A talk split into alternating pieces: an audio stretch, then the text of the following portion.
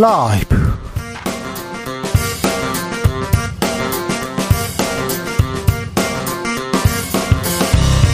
2023년 4월 21일 금요일입니다. 안녕하십니까. 주진우입니다. 총선을 1년 앞두고 선거제도 개혁 예약이 나옵니다. 아, 국회의원 100명이 모여서 회의도 열었는데 백인 백색 정치권은 국민의 눈높이에 맞는 선거 개혁, 정치 개혁 이룰 수 있을까요? 세상이 다 변하는데 정치권은 아직도 과거, 관습, 돈봉투, 망언에 매여 있는 이유는 뭘까요? 이상돈 중앙대 명예교수와 진단해 봅니다.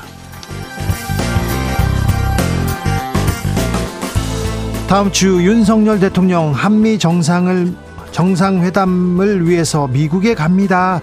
미국에 가서 뭘 가져올까요? 경제 안보 보따리 챙겨올까요? 그런데 말입니다. 가기 전에 러시아와 중국의 심기를 일부러 건드린 이유는 무엇인지 정세현 전 통일부 장관과 분석해 보겠습니다.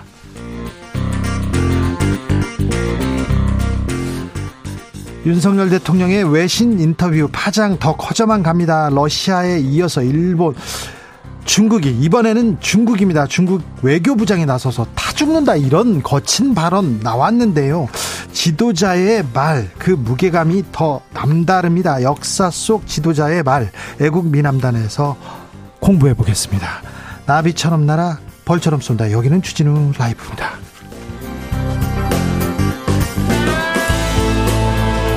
오늘도 자중차에 겸손하고 진정성 있게 여러분과 함께 하겠습니다. 내일은 지구의 날입니다. 음, 하늘, 바람이 주는 이런 선물 같은, 선물 같은 이런 특혜를 누리고 있다. 그런 생각도 합니다. 물이 주는 특혜도 있고, 산, 바람, 뭐, 구름. 그런데요. 아, 내일은 뭐 딱 하루라도 조금이라도 쉬게 해주자 해서 8시부터 10분간 불을 끄는 소등 행사를 하기도 합니다. 자, 지구의 소중함, 아, 하늘의 소중함, 바람의 소중함 한번 생각해 보는 그런 아, 시간 가졌으면 합니다. 아, 지구야, 미안해, 고마워. 아, 또 누가 고마운지 또 지구한테 어떤 점 미안한지 보내주십시오. 어, 샵9730 짧은 문자는 50원이고요. 긴 문자는 100원입니다. 콩으로 보내시면 무료입니다. 그럼 주진우 라이브 시작하겠습니다.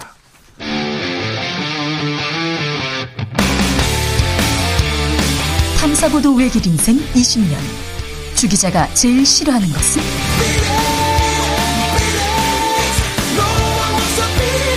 세상에서 비리와 부리가 사라지는 그날까지 오늘도 흔들림 없이 주진우 라이브와 함께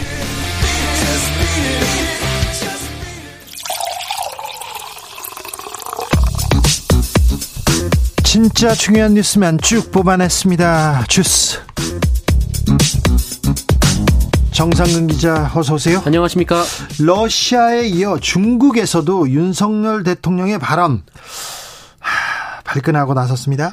네, 어제 중국 외교부가 대만 문제에 대한 윤석열 대통령 발언에 대해 이 대만 문제를 해결하는 건 중국의 목이라며 어, 다른 사람의 말 참견을 허용하지 않는다라고 주장한 데 이어 어, 친강 중국 외교부장이 오늘 상하이 포럼 기조연설에서 이 대만 문제는 중국의 핵심 중 핵심이라면서 이 대만 문제에서 불장난하는 자는 반드시 스스로 불에 타 죽을 것이라고 말했습니다. 불장난요? 스스로 타 죽어요? 왜 이런 얘기가 나왔을까요?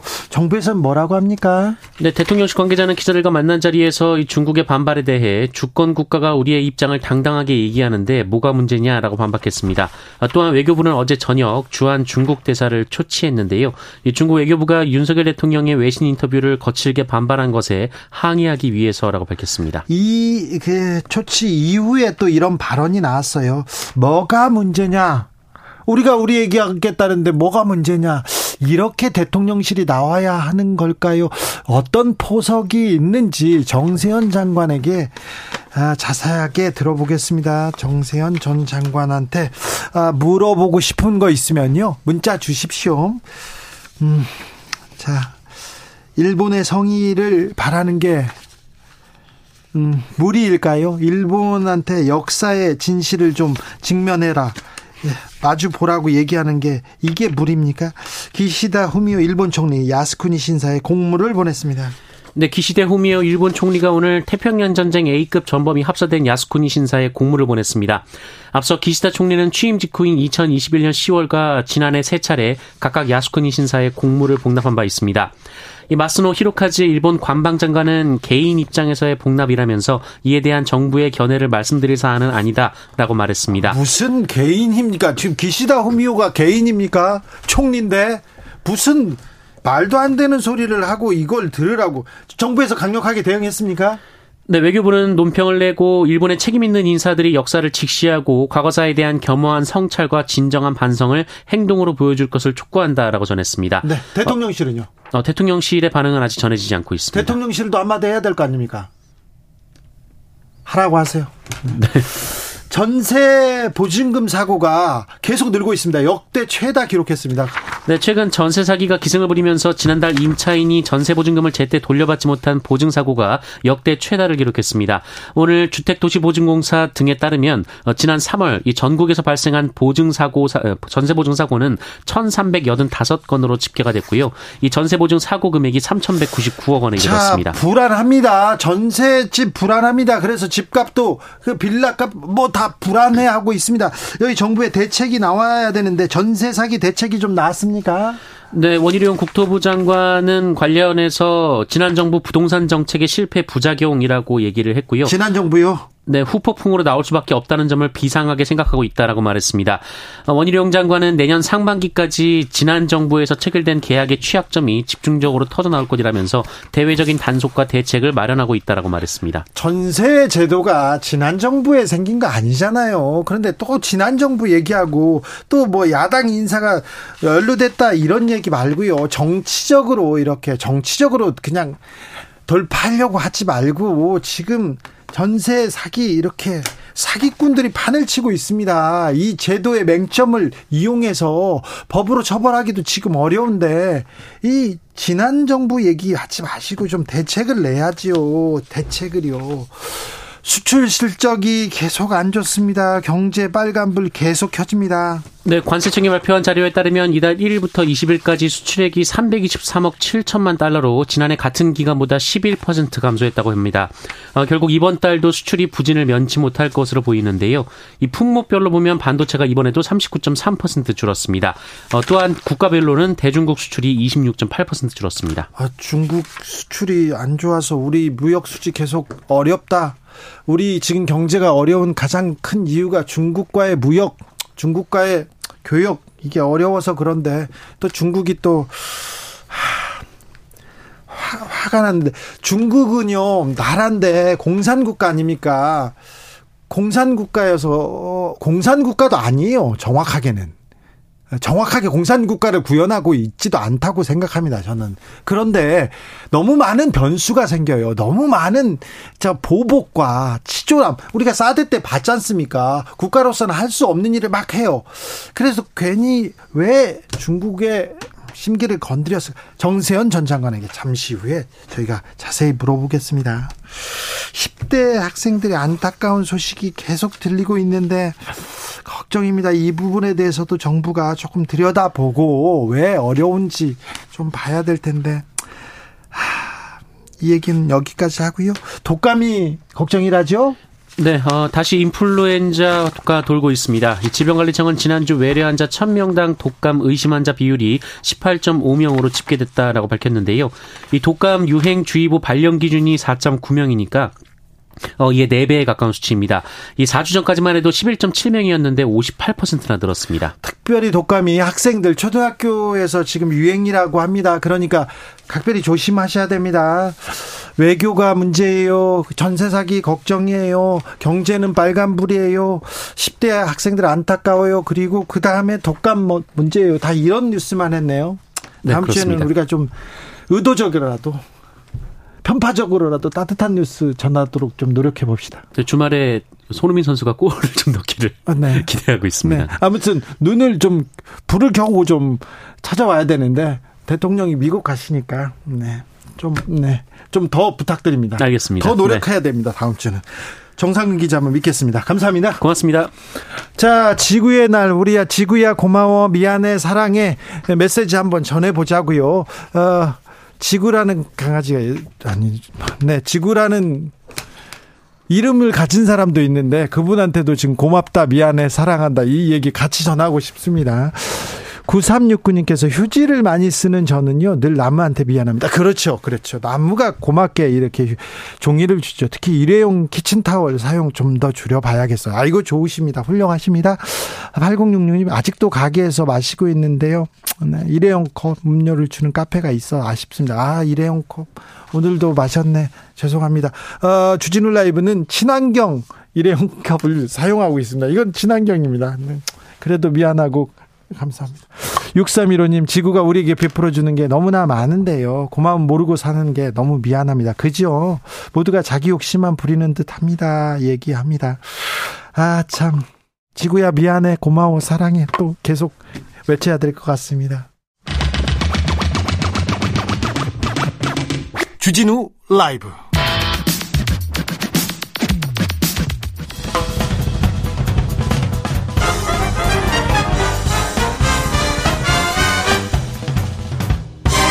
훅 인터뷰 모두를 위한 모두를 향한 모두의 궁금증 훅 인터뷰 윤석열 대통령의 외신 인터뷰 이후에 러시아와 중국 분위기가 조금 험악해졌습니다.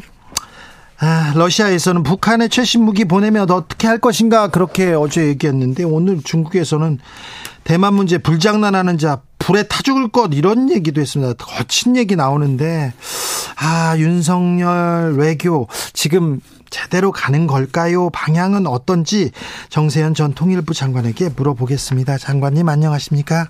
예, 안녕하세요. 네. 어, 윤 대통령이 사실상 우크라이나에 대한 군사 지원 가능성 언급했는데 어떻게 보셨어요? 아, 그거 참, 그, 미국에서 지금 그걸 바라는 걸 눈치채고, 어, 미리 미국 가기 전에 운을 띄운 것 같은데, 한미 공동 성명 내에서 나와도 지금 그 들똥말똥한 얘기를 미리 이렇게 터트려 가지고, 미국한테는 정도를 딸지 모르지만 러시아로부터는 막 보복성 조치가 있을 수밖에 없는 어, 말이었던 것 같습니다. 뭐 그 어, 북한한테 에, 자기들의 그 최신 무기를 줄 수 있다고 하지 않았어요. 예. 그 뭐 뭐 그런 얘기 자충수예요. 진짜 자충수 중에 자충수입니다. 아 지금요. 예. 아, 지난번에 일본 가기 전에 한일 정상회담 전에도 일본 인, 그 언론과의 인터뷰에서 굉장히 걱정 어린 말을 해놓고 또 가셨어요. 한미 정상회담 앞두고 어, 그 미국 언론과 인터뷰했는데 이거 다 계산된 계산된 발언인 거죠. 미국 가서 정상 정상 간의 얘기를 해도 들똥말똥한 얘기를 예. 미리 이렇게 터트린 거 보면은 진짜 우리가 미리 잘해주면은 어뭐 일본도 잘해줄 거다 하는 그런 마인드가 지금 미국한테도 어 적용이 되는 것 같습니다. 이게 뭐 남녀간의 사랑이 아니잖아요 외교가. 그런데 남녀간의 사랑도 따고 하는 거지. 아 그렇습니까? 네. 아, 일방적으로 해가지고 근데 저건 네 그건 그렇죠. 조금 조금 너무 좀 성급한 어, 말을 했어요. 어, 미, 러시아도 러시아인데 중국의 발언, 중국의 대응 굉장히 강경합니다. 어떻게 보십니까? 네, 그 이제 친강 친강 그 외교부장이 직접 그 얘기를 했죠. 네. 어저께까지만 해도 외교부 대변인이 에 한자말로 사자성어를 썼어요. 불용 치회. 그러니까 어 중국어는 불용 즉회. 이게 그 그게 뭐냐면은 어 아무데나 주둥이 돌리지 말라는 그런 그 아주 조금 비속어 비슷한 사자성어인데 예. 에, 오늘 그 외교부장은 어, 그, 그 불장난하는 자는 불에 타 죽게 돼 있다 하는 얘기를 하는 거 보면은 예. 대만 문제 한국군이 에, 뭐 관여를 한다든가 예. 출병을 한다든가 하는 경우에 한국 가만두지 않겠다 이렇게 이제 이제 뭐, 뭐 협박을 하게 하고 나왔는데 왜 이런 이런 그런 걸 자초합니까? 할 때 할 망정. 네.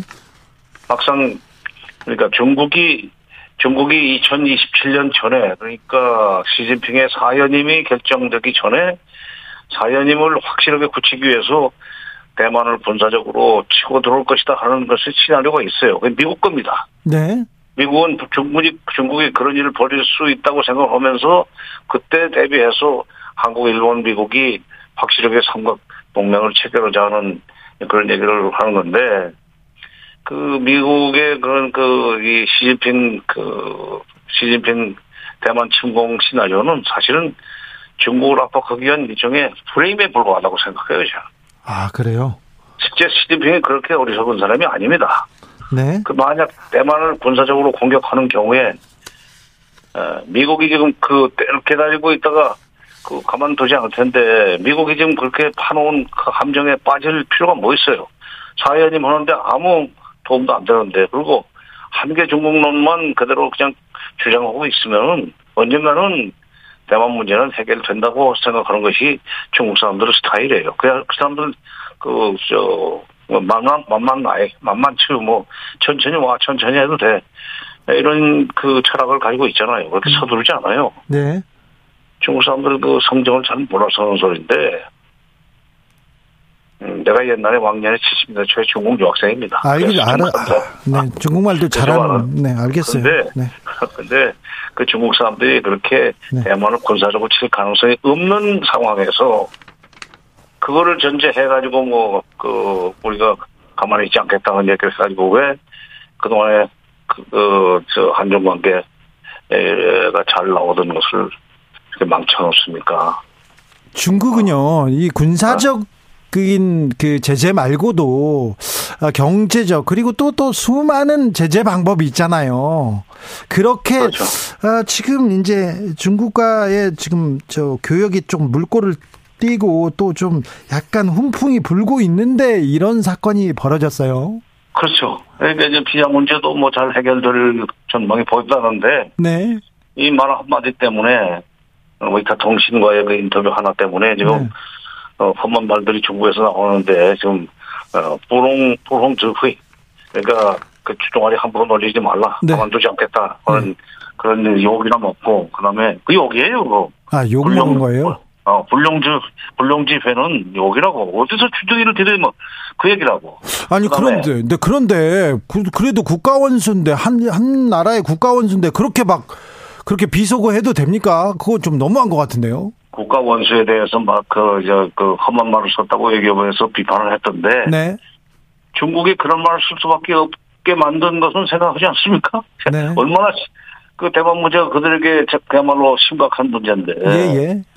뭐 가정법에 불과하다고 그러지만은 예. 어, 가정법에 불과하다고 그러지만 중국으로서는 그 아주 그 정말 어, 용의 수염을 뽑은 거예요. 저거. 아, 지금요? 아, 그런 그러니까 진강 그 외교부장이 다시 또 불장난하는 자 불에 타 죽는다. 그러니까 가만두자. 한국을 중- 군사적으로 공격하겠다는 얘기 아닙니까? 역으로. 아이고, 네.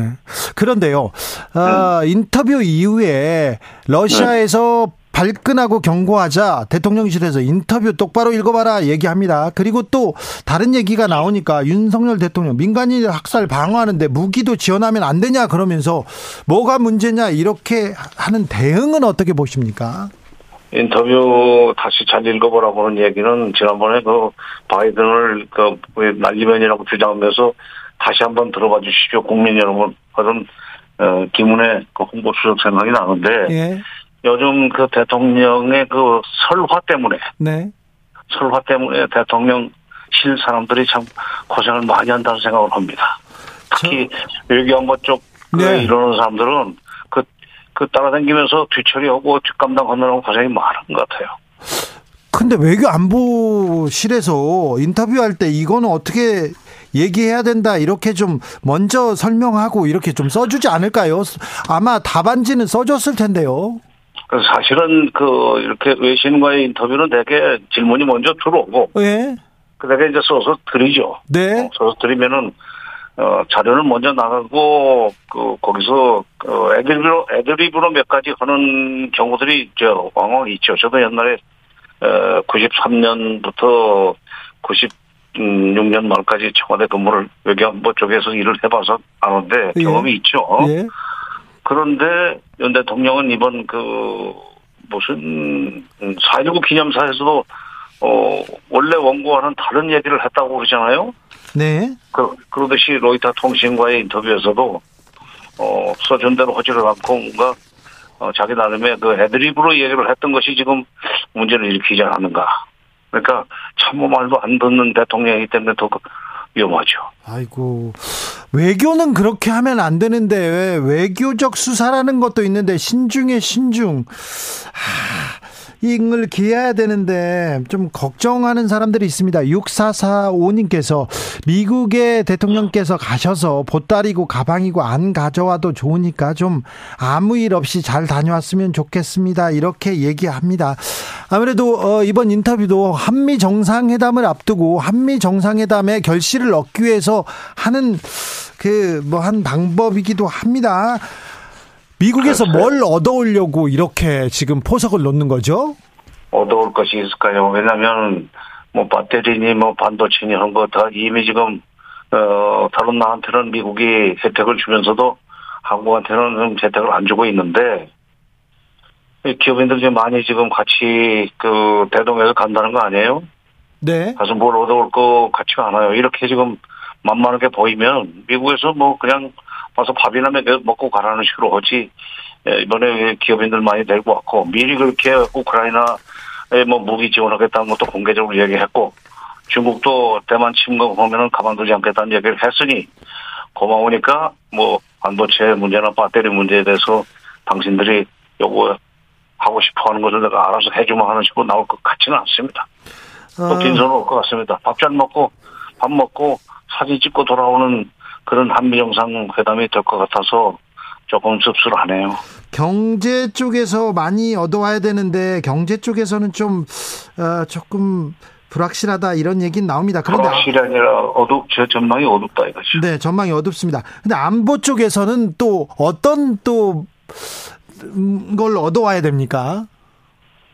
기껏해야 이제 이렇게 그 중국을 자극하고 러시아를 자극하고 그렇게 해서 결과적으로 북한도 북한과 중국 러시아가 한편이 에, 되도록 만들어 놓은 뒤에 그들이 만약 군사적으로 남한을 위협하면은 미국이 확장 억제를 더 확장해 준다는 그 이상 그 이하도 아닌 답이나 받아가지고 오겠죠. 근데 아니, 확장 억제는 네. 그거는 어 그때 가봐야 하는 것이지. 어, 미국이 지금 여기저기 봐줘야 될 때가 한두 군데입니까? 한국만 확장 억제 해줄 수는 없잖아요. 우크라이나 문제도 있고 그런데. 아니 그런데 그거는 비상시에 뭐아뭐뭐 위기가 왔을 때 이렇게 한다 그런 말 말고요 말 말고 네. 좀좀 확실한 보장책 확실한 대책 주겠다 이렇게 얘기하는 거 아닙니까 그런 거 없습니까 확실한 보장책이라는 게예딱그 그야마 거래 거래하는 식으로 딱뭐 상대방과 그 여러 가지 조건을 걸어놓고 예. 어 주거니 받거니 하는 식의 그 외교를 하려고 그래야지 이렇게 처음부터 그냥 어 복- 미, 미국 쪽에서 얘기하기도 전에 미국에 듣고 싶어하는 얘기를 먼저 이렇게 터트려 버리는 그런 상황에서는 미국도 아이 이 사람은 완전히 좀 뭐 자진 납세하는 식으로 하는 사람이기 때문에 대충 저 밥이나 먹여서 보내면 되겠구나 하는 식으로 상대해 줄 것 같아서 국민적 자존심도 좀 땅에 떨어질 것 같아요. 대통령이 밖에 나가서 대접받지 못하면 네 아무 국민들도 속상하는 거 아닙니까? 자존심 상하죠 우리 대통령인데 국가 원수인데요 네. 어 장관님 네. 어, 미국 군사 기밀에 기밀 기밀 문건이 유출됐는데 우리 포탄이 지금 폴란드 우리 포탄이 어디에 가는 것 같습니다. 간 것 같아요. 이 포탄 말고도요. 이건 어떤 의미입니까? 아니, 그거 어떤 의미기는 뭐, 우크라이나로 가는 거죠. 그리고 미국, 미국을, 그 미국을 도와서, 미국이 지금 그, 저, 우크라이나 문제에서 미국이 승자가 되도록 만드는데 우리가 적극적으로 협조를 하면은 뭔가 좀 얻어낼 것이 있다는 음, 생각으로 그러는 것 같은데 더 중요한 것은 네.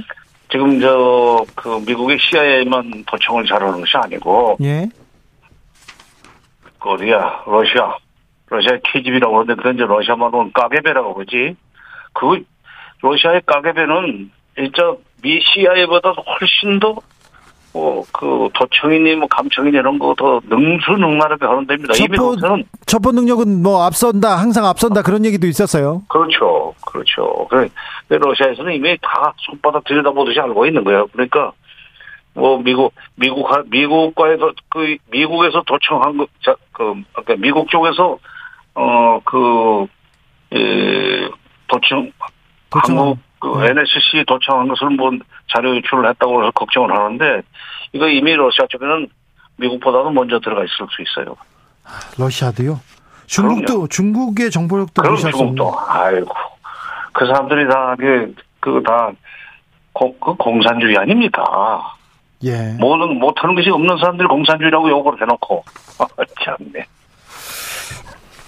감시 감독을 철저하게 하는 것이 독재주의 전체주의의 특징 아닙니까? 네. 중국 러시아가 아마 뭐 미국만 미국보다도 훨씬 더 어, 우리 저 총- 대통령실 주변에서 일어나는 일들을 이, 알고 거기에 대해서 어, 대처를 그 개선까지 하고 있으라고 합니다. 그러니까 미국한테 들킨 미국 미국과의 대, 그 미국에서 우리 내부 안보실 내부의 대화 도청한 것이 들통난 것이 문제가 아니라 이미 그건 중국 러시아도 다 알고 있는 일이고 그렇게 되면은 참 앞으로 외교하기 어려울 겁니다.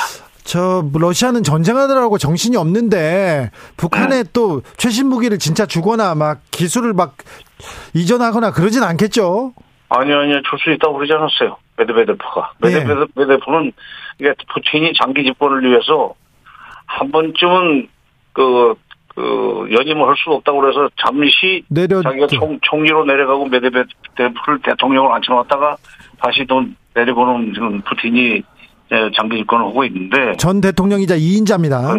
그렇죠. 2인자죠. 메드베드, 메드베데프가, 아, 그, 최신 무기를 줄 수 있다고 그랬는데, 네. 지금, 지금 ICBM 관련해서 ICBM이 대기권에 재집, 재진입할 수 있는 기술이 있다, 없다 하는 거 가지고 지금, 어, 한미 군사당국의 평가가 좀 왔다 갔다 하는데, 네.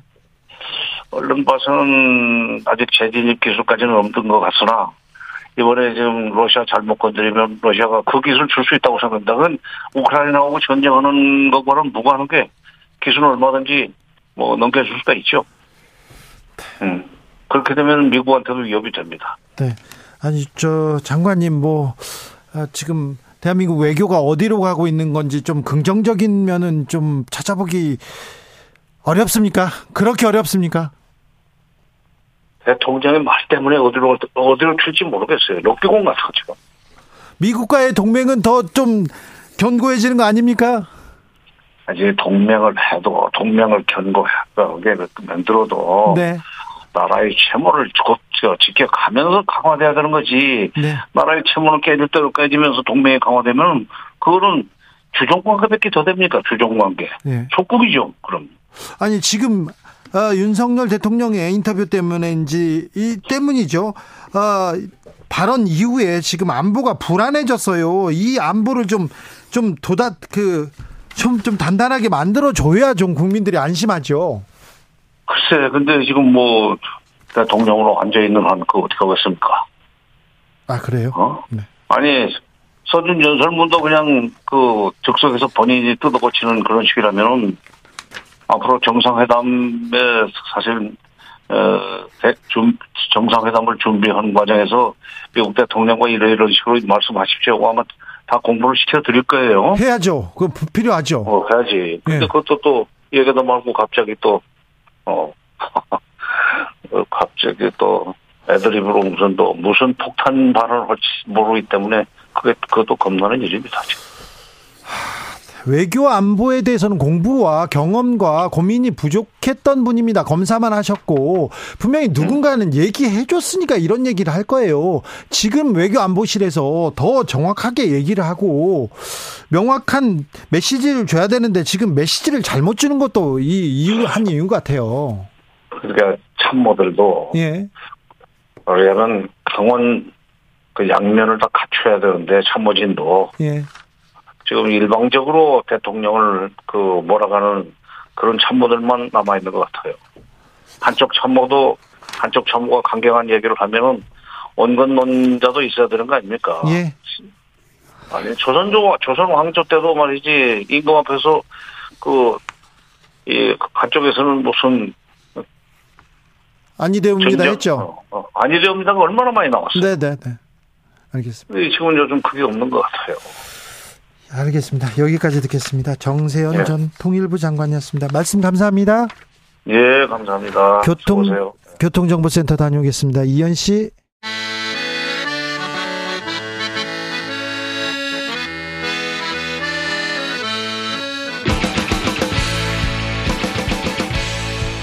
역사를 잊은 민족에게 미래는 없다. 역사에서 배우고 미래를 열어 가겠습니다. 애국심으로 미래를 여는 남자들. 전우용 선킴의 애국 미남단.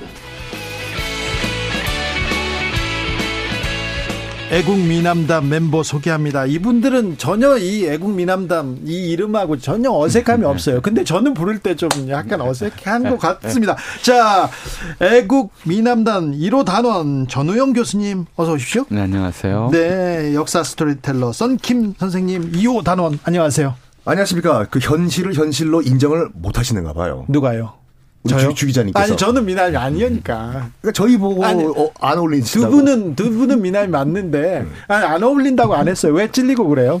죄송합니다. 네. 자, 썬킴 선생님한테 먼저 어 저기 물어보겠습니다. 썸킴 선생님은요 중국사, 중국 이야기 책도 쓰고요. 아유 이 여기에도 전문가입니다. 중국 좋아하셔서 이제 중국 열리고 중국 가셔야 되는데 가려고 했죠. 가려고 했는데 왜 안 가세요? 어 중국 비자 코로나 이전까지만 하더라도 네. 여행 대행사의 일정 수수료만 내면은 네. 바로 이제 비자가 나왔습니다. 예. 뭐 멀티 복수도 아, 나오고 당연하죠. 당연하죠. 네. 그러니까 이번에 이제 코로나 끝난 다음에 네.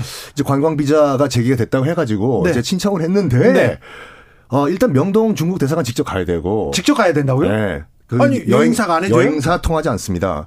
그리고 신청서가 굉장히 많아요. 신청서가 많다고요? 그리고 이 지문도 10개 다 찍어야 되고. 지문을 찍어야 관광 비자를 주나고요? 이게 무슨 뭐 지금 뭐 이민 서류가 아니에요. 결정적인 게 뭐냐면은 어, 일단 아버지, 어머니 모든 신상 정보 다 들어가야 되고. 아버지, 어머니요? 네. 저희 아버지 돌아가셨거든요. 어, 그래도 써야 돼요? 써야 돼요. 그리고 직업까지. 네. 그리고 또 뭐가 있냐면은 제 고등학교 어디 나왔고 졸업 연도까지 써야 돼. 나, 나 기억 못 하거든요. 아, 그러고 관광 비자를 받는 거예요. 그런데 중국은요. 이게 뭐 많이 나아졌지만 어디 이상한 부분이 많아요. 그래서 중국은요 이렇게 조금 교묘하게 치졸하게 이렇게 보복할 수 있는데 중국이 매우 화가 났습니다. 뭐 불에 타 죽는다 얘기 나왔는데 다 이게 지금 윤석열 대통령의 인터뷰에서 나왔습니다. 이 지도자의 말이 불러오는 파장 이거 역사적으로도 굉장히 어마어마했습니다. 음 일단 네. 저희가 이 국제 관계에서 무슨 국제 대회를 유치한다거나 네. 어느 나라와 MOU를 체결한다거나 그러면 언론에 기사가 막 도배돼요. 네. 몇십 조 또는 몇백 조 그 경제 효과. 효과 예. 네. 이번 윤석열 대통령 발언 경제 효과는 얼마쯤 될까요? 어, 지금 어, 러시아에 가 있는 기업들 지금 중국에 진출한 기업들이 벌벌 떨고 있습니다. 사실 이런 게 더 필요할 것 같아요. 경제 효과 사실은 나오지도 않는 경제 효과 가지고 다 그거 허망했잖아요. 예. 근데 진짜 이거야말로 정말 심각한 경제 효과잖아요. 그러니까 우리가 사실은 이런 식으로 발언해서 국제적인 문제를 일으킨 대통령은 별로 없어요. 역대 우리 보자면.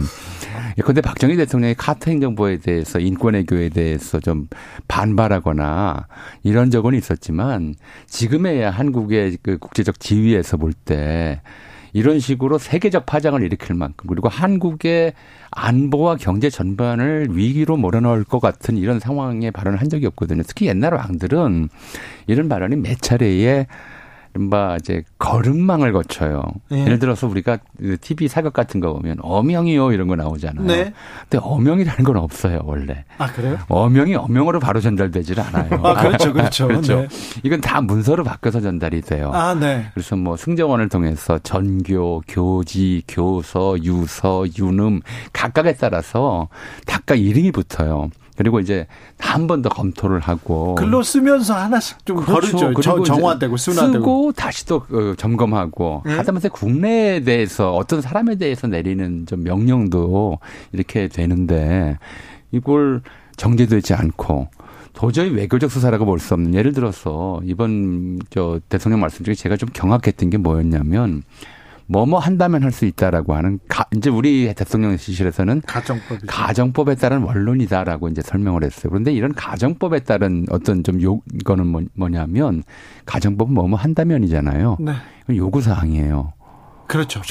내 요구 사항을 받아들이지 않는다면 이렇게 할 수 있다는 거라서 이런 거는 이게 어느 문서에 쓰이냐면 외교 문서에서 보자면 최후 통첩성 문서, 문서에 있어요. 최후 통첩. 최후 통첩. 맞 예. 선전, 선전포고 직전에 가는 문서죠. 징기스칸이 그 말했었죠. 예. 몇월 며칠까지 항복 안 하면 다 죽이겠다. 아, 그래. 항복 안 하면. 네. 그렇죠. 근데 방금 그 교수님께서 말씀하신 것처럼 그 이게 왜 오해가 있었다. 예. 그 로이터 통신과의 그 영어 인터뷰를 직접 원문을 봐라. 똑바로 읽어봐라. 그 제가 읽어봤어요. 네.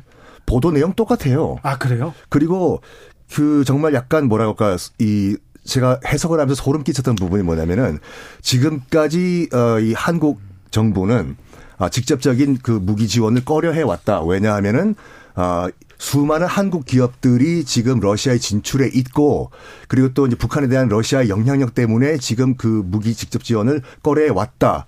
근데 그걸 한다고 하는 것은 러시아에 진출해 있는 우리나라 기업들 피해가 갈 수가 있고 또 북한에 대한 그 러시아의 그 영향력이 우리와는 반하는 방향으로 갈 수 있다라고도 해석이 가능하잖아요. 그렇죠. 그렇죠. 네. 그러니까 그게 정말 섬뜩하더라고요. 알면서 얘기했다. 그렇죠. 음, 그 러시아의 반응이 바로 나오잖아요. 네. 그러니까 우리가 북한에 최신 무기를 지원한다면 어떻게 니들은 어떻게 반응할 거냐 이렇게 나왔잖아요. 러시아의 정 정권의 2인자가 한 그렇죠. 얘기예요. 이건 러시아의 공식 반응이죠. 그러니까 예. 공식 반응인 거고 우리가 사실은 그 발언 자체에 대해서 어쩌면 이게 중국 대사를 초치할 게 아니라 러시아 대사를 초치해야 됐을지도 모를 정도의 발언이긴 한데 워낙 얘기를 좀 심각하게 했으니까 그러니까 실제로 이 발언으로 지금 우리 안보 상황이 좋아진 게 뭐냐. 불안해졌죠. 좋아진 게 뭐 없고요. 게다가 전형적인 긁어 부스러운 외교입니다. 게다가 이제 그 발언 함으로써 사실은 그러니까 어떤 분들은 그렇게 얘기를 해요. 뭐 저도 타당성이 있다고 보는데 북한만 좋아졌다. 아 그러니까요. 예. 이건 이적행위다라고까지 얘기를 하는 사람들이 그러니까 있어요. 그, 나마 좀 관계가, 관계가 괜찮았던 네. 이란도 약간 등 돌리게 만들고 러시아도 네. 그렇고 좀 중국 좀 가려고 해왔는데 중국과도 등을 돌려버리게 만들고. 네. 주진우 라이브에서 네 좀 평화가 오고 그러면 썬킴 전우용 그래서 저까지 해가지고 세 명이서 저 역사 기행을 좀 기획하려고 했는데 어, 그래요? 네. 다 끌려오게 돼 있어요. 알겠습니다. 다 준비돼 있어요. 그런데 지금 일단 중국은 이렇습니다. 그런데요, 음, 역사적으로 볼 때, 역사적으로 볼 때 대통령의 말 이렇게 주어 담을 수는 없잖아요. 근데 그렇죠. 대통령실의 반응, 인터뷰를 좀 똑바로 읽어봐라 얘기하고, 아니, 원론적이고 상식적이고 이런 얘기도 못하냐, 주권 국가에서 이렇게 대응하는 이, 이 흐름, 얘기 나오고 반발하고 이렇게 대응하는 흐름은 어떻게 보셨습니까? 그 국제 관계에서 국가 원수의 말은 그 국가의 막 결정된 공식 견해 로 이제 간주가 돼요. 네. 그럴 수밖에 없잖아요. 네. 국가 원수의 말을 듣고 우리가 그 말이 이제 저 나라 정부가 다 어, 합법적인 과정을 거쳐서 공식 결정한 것이다라고 예. 이제 그렇게 인정이 되기 때문에 네.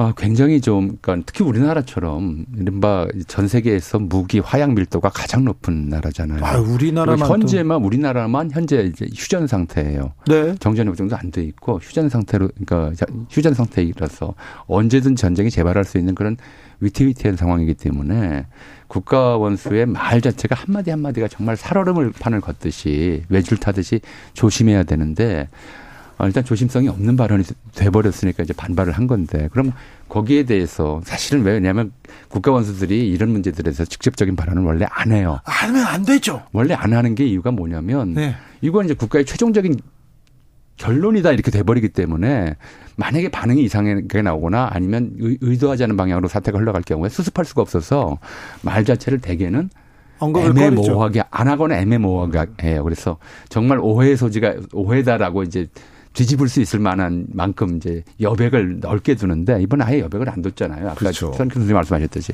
근데 대통령실 반응은 더 좀 기가 막힌 거죠. 그러니까 조금 말씀하셨듯이 어, 원론적 발언인데 왜 그러느냐부터 해서 다시 한번 인터뷰 전문을 읽어봐라. 또, 또 읽어봐도 똑같은데. 근데 이 얘기는 이제 그걸 연상케 하죠. 다시 한번 들어보십시오랑 똑같은 얘기예요. 네. 그죠? 다시 한번 들어보십시오. 바이든 날리면. 예. 다시 한번 들어, 그게 우리 국민한테는 통할지 몰라도 이게 외국, 그, 국제공에서 통할 얘기가 아니잖아요. 안 통해요. 예, 그래서, 어, 이, 이런 반응을 보이는 게 진짜 좀, 뭐랄까. 아, 한국이 이, 이 위태로운 상황, 휴전 상태에서 70년, 80년 지나고 그리고 일본 세계 4대 열강에 둘러싸인 상황에서 수많은 외교적 담화를 발표하는 노하우를 쌓았는데 그게 다 날아간 것 같아요. 아유. 공자님이 이런 말씀 예. 하셨지 않습니까? 국가의 지도자는 3, 4, 1언이라고 해가서 한 번 말하기 전엔 세 번 꼭 생각을 하고 말을 해라.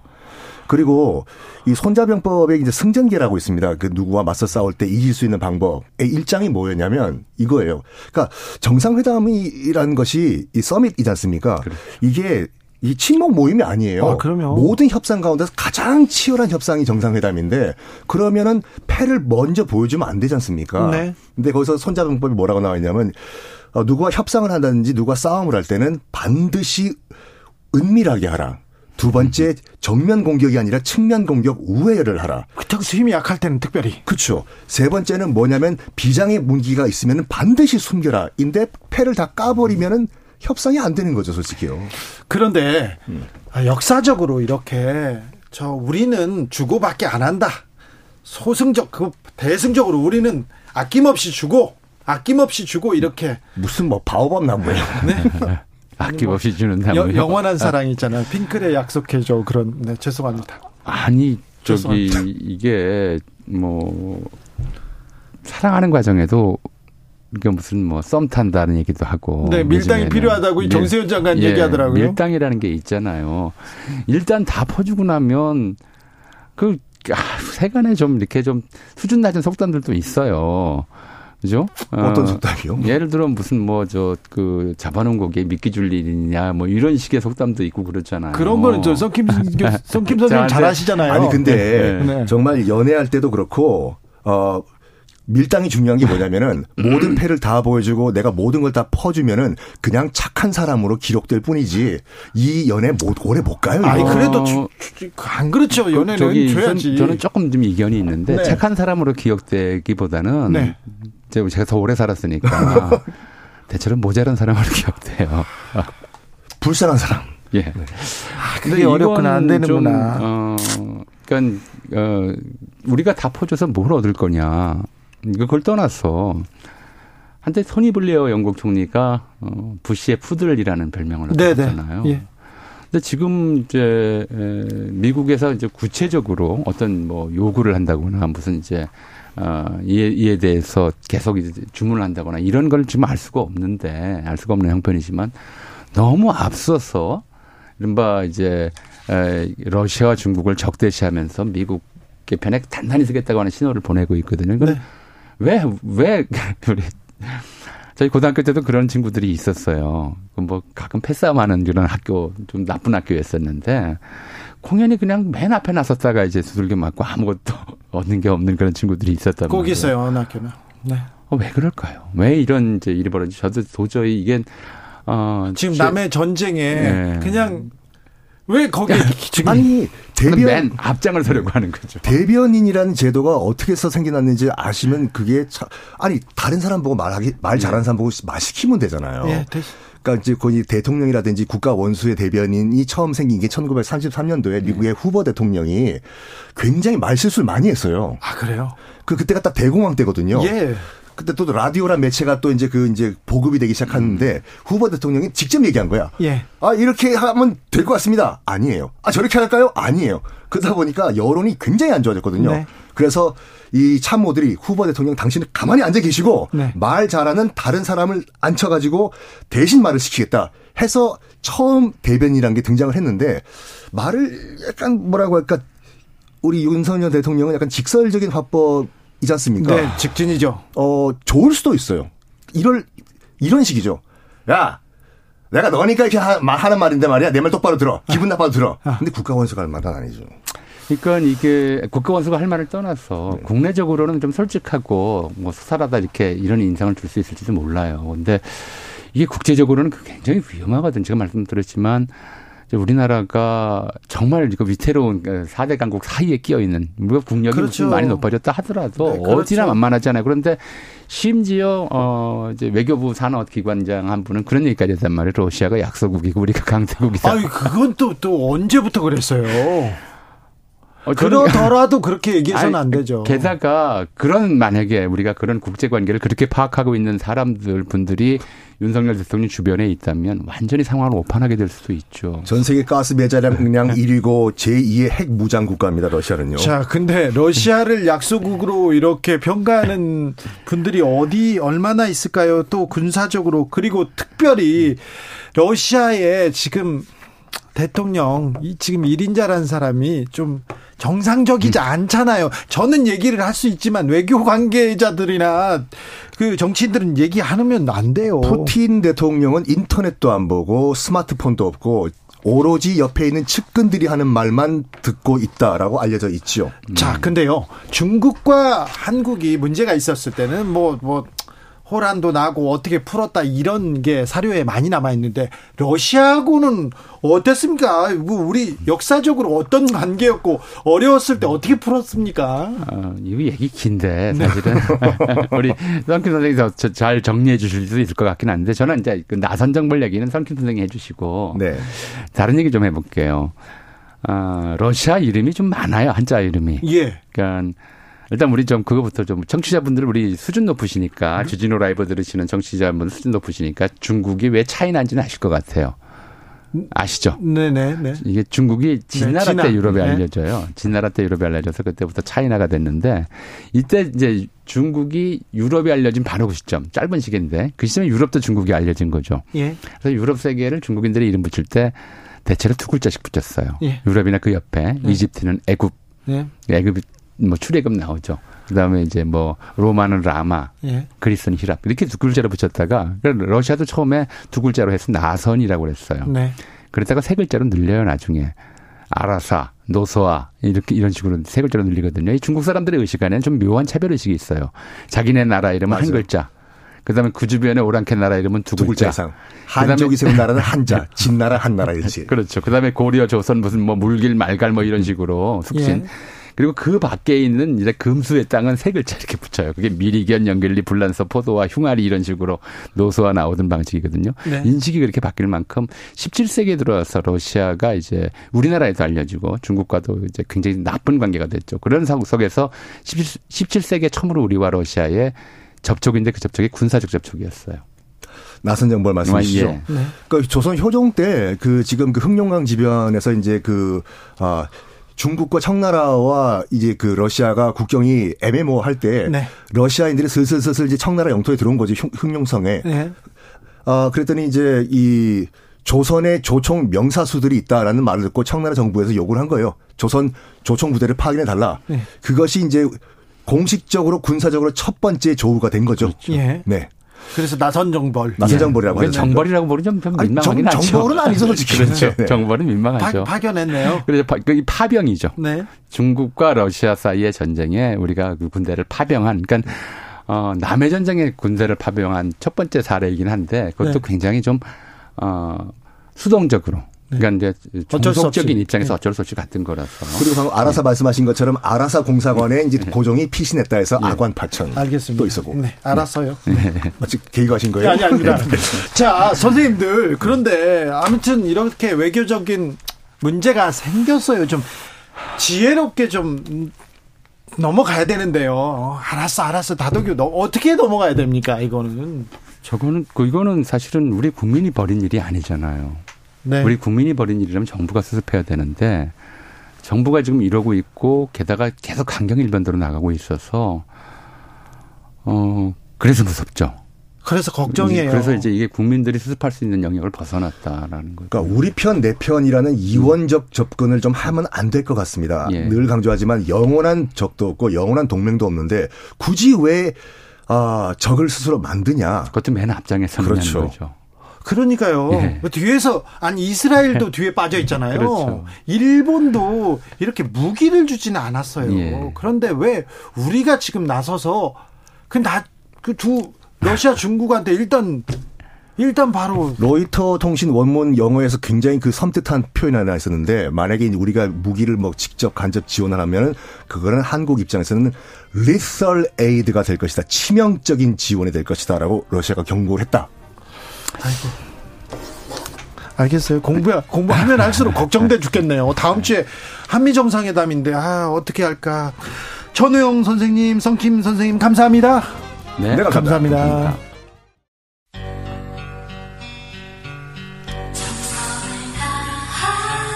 정성을 다하는 국민의 방송 KBS 주진우 라이브 그냥 그렇다고요.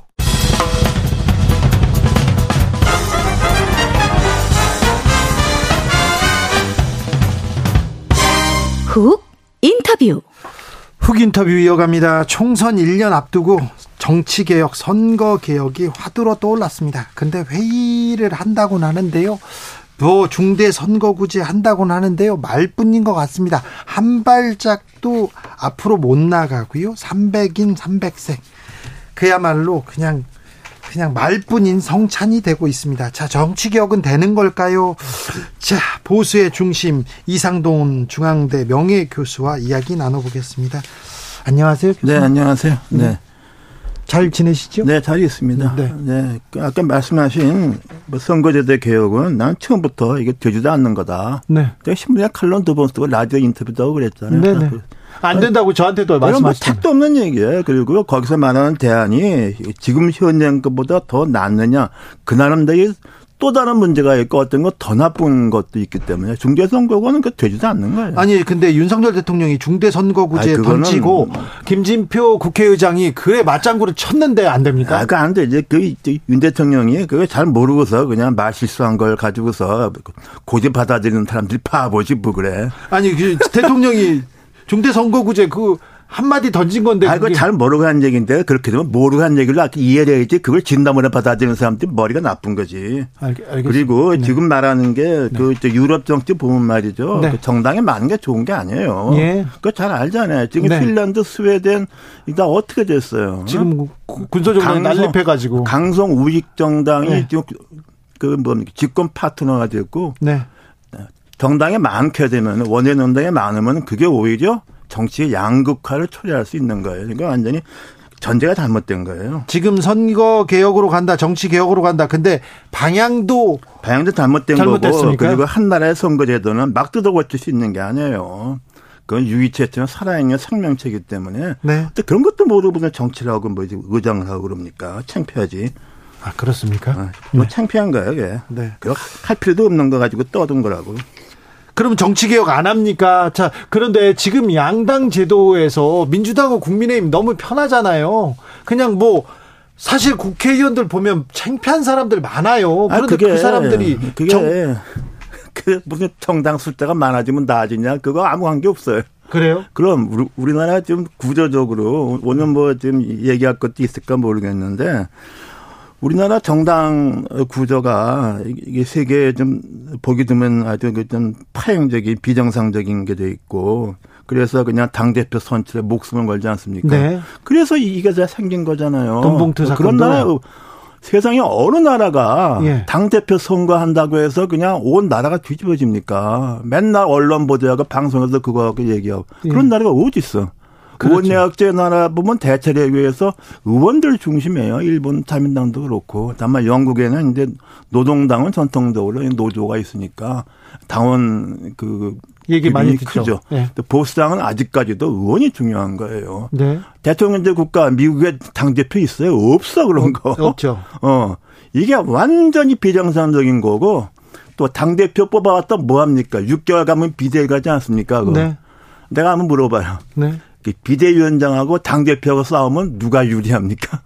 누가 유리합니까? 아, 당, 아, 비대위원장이, 유리하지. 네. 2012년 총선 때 네.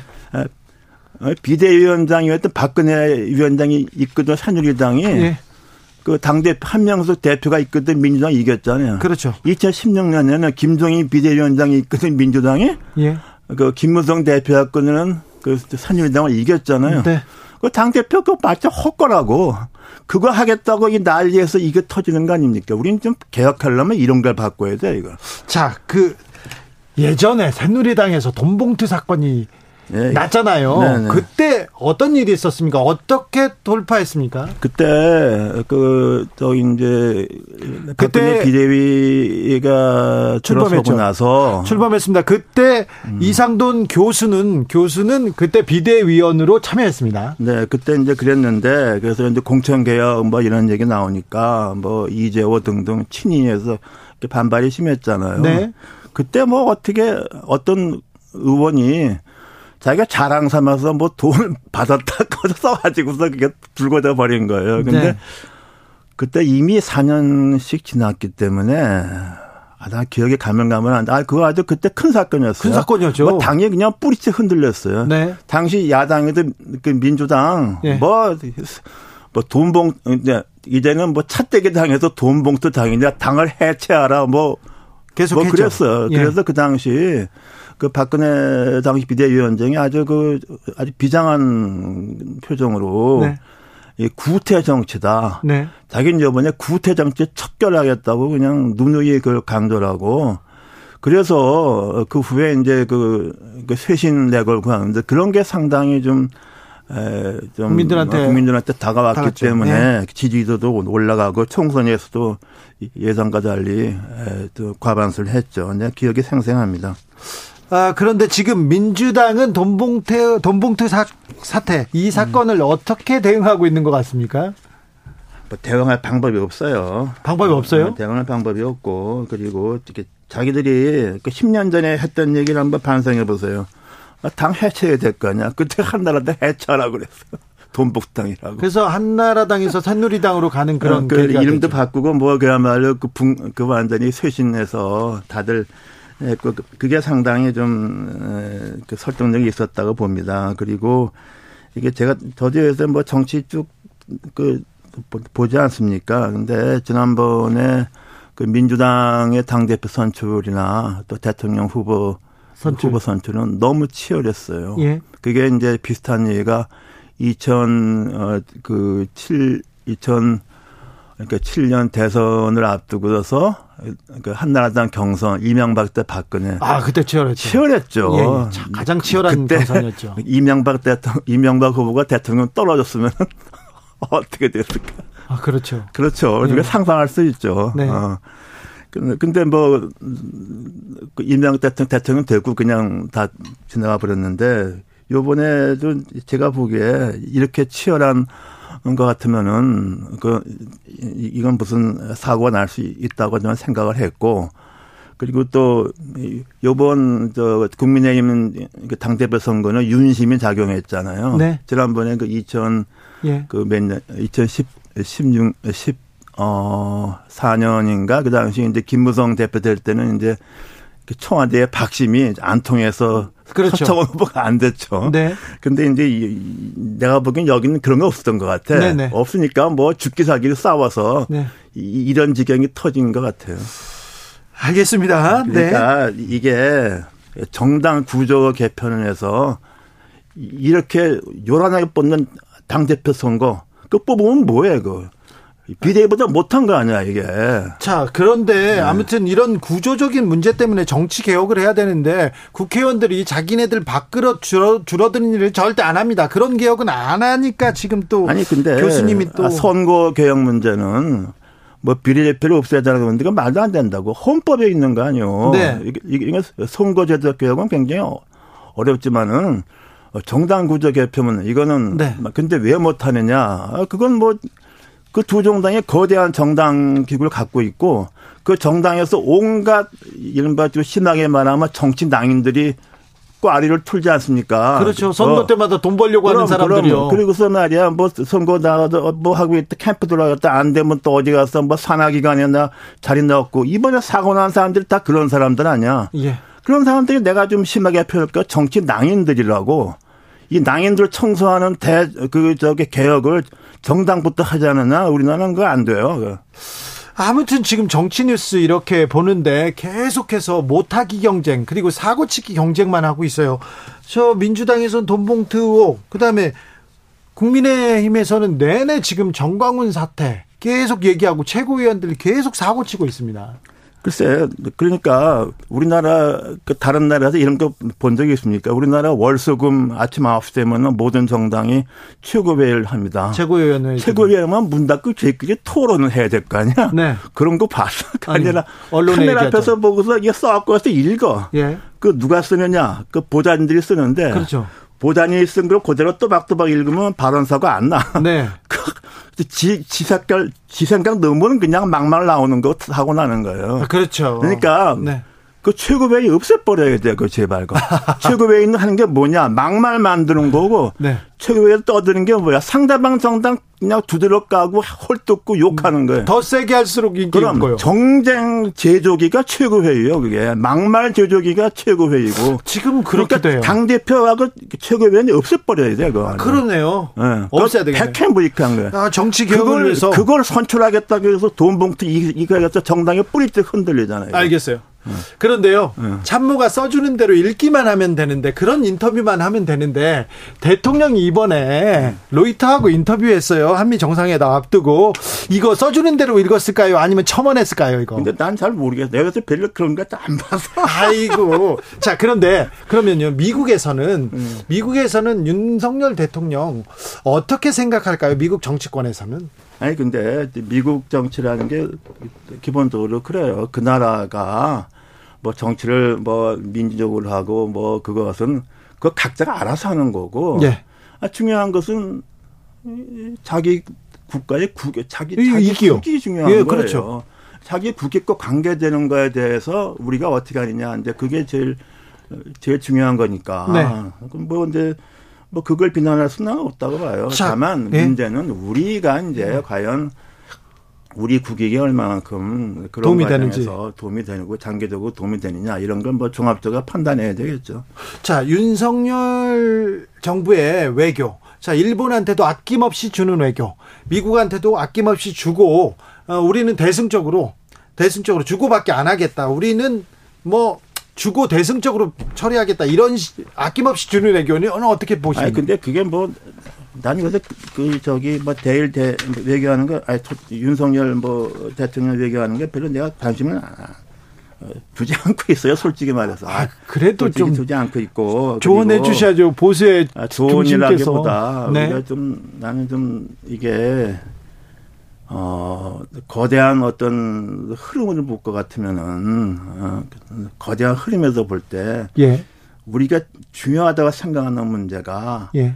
어떤 거대한 국제적인 흐름에서 볼 때는 그렇게 비중이 그, 크지, 크지 않죠. 있어요. 예, 예, 그렇긴 하죠. 그걸 이해할 필요가 있어요. 예, 그건 그렇다고 봐요. 네, 음. 그렇긴 한데 그리고 뭐 네. 우리나라에도 정치권에 또라이들 많잖아.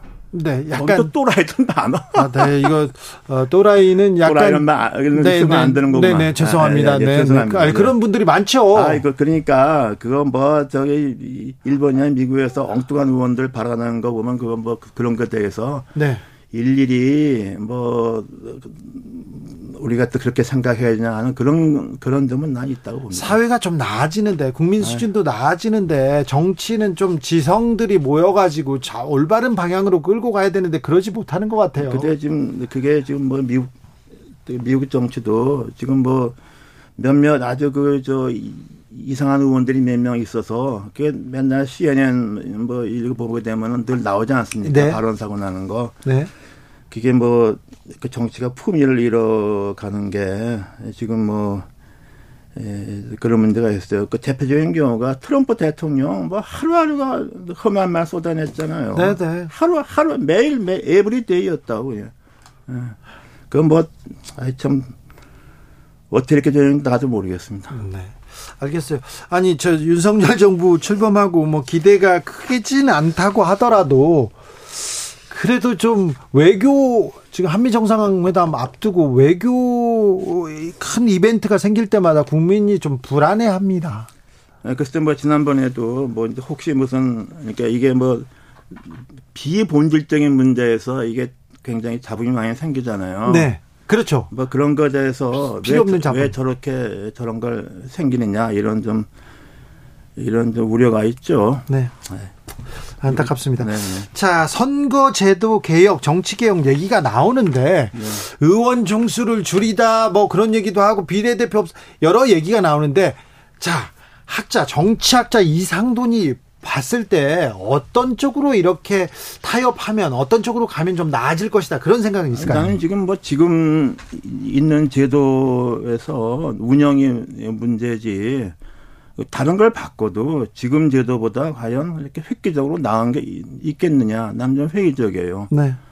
근데 흔히 좀 얘기 나, 많이 나오는 게 비례대표를 갖다가 전국장을 뽑는데 네. 그것을 뭐 권역별로 따로 뽑자가는데 그 비례대표 기껏해야 뭐 47석인가 50석이라 그래도 그거를 권역별로 해봤자 그게 무슨 의미가 있겠느냐. 네. 권역별로 하는 것은 뭐 스웨덴, 어, 노르웨이 등 그 북유럽에서는 지역구가 없이 그냥 몽땅 권역별 비례 아닙니까?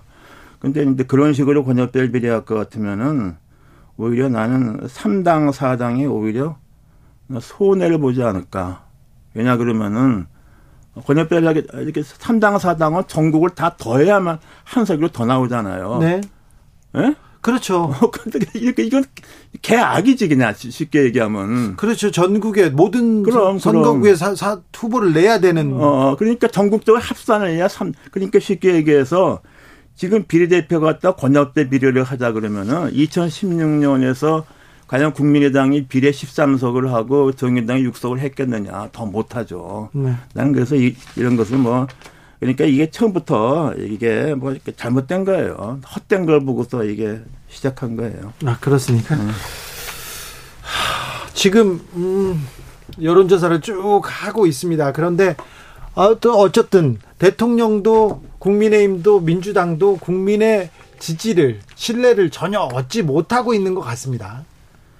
신뢰를 잃어버린 정치는 어디로 가야 됩니까? 근데 이제 그것도 참 문제인데 그 그래서 뭐 에, 지금 뭐 금태섭 전 그렇죠. 의원하고 뭐 제3지대 당을 한다 그러는데 네. 뭐 나는 이렇게 뭐 그 과연 제3 저도 뭐 한번 이렇게 실패했기 때문에 뭐라고 할 말은 없는데 이른바 제3당을 할 경우에 그 당이 그럼 다른 도 당과 뭐 차별점 어 어떤 가치를 지향하느냐 이 런 거에 대한 그게, 그게 없더라고. 그 국민의당도 그게 없어 실패한 거예요 결국은. 네. 예, 그래서 또 하나는 이게 창당한다 그러면은 제일 먼저 달려오는 사람들이 누굽니까? 저기 뭐 낙천할 것 같은 사람들. 이른바 정치 낭인들. 네. 그러니까 그, 그, 그러니까 그, 거기에 대해서는 난 우리 정당법도 문제가 있다고 봐요. 네. 정당을 창당할 것 같으면 요새 세상에 무슨 도당을 다섯 개를 한다 그러니까 도장을 찍어서 뭐 사람 모아서 하려면 그거 아주 진이 나빠 웬만한 사람은 못해요. 예. 그 해본 사람들은 끝에. 그래서 예. 과연 그 사람들이 제대로 다그 맞느냐 그것도 모르겠어. 그래서 우리나라 우리가 지금 아, 그 우리 그 60년대에 그 정당 설립을 어렵게 한 것을 예. 그대로 나도 하니까 예. 그냥 목도장 목도장 계속 봐야죠. 그리고 지구 당에 뭐 대의원도 만들어야 되고 도장 찍어야 되고. 뭐, 뭐 당원 명부 보면 몇 년 지나면 뭐 돌아가신 분도 많고 뭐 이런 이렇게 돼 있는 난 이런 정당 내가 그 내가 지금 우리나라에서 가장 낙후된 게 난 나는 내가 볼 때는 정당 같아 정당. 네. 아, 그렇습니다. 아 그래서 좀 이런 것을 그 시스템뿐 아니라 해서 그, 그리고 또 하나 정치를 하는 사람들이 그 참 문제인데요.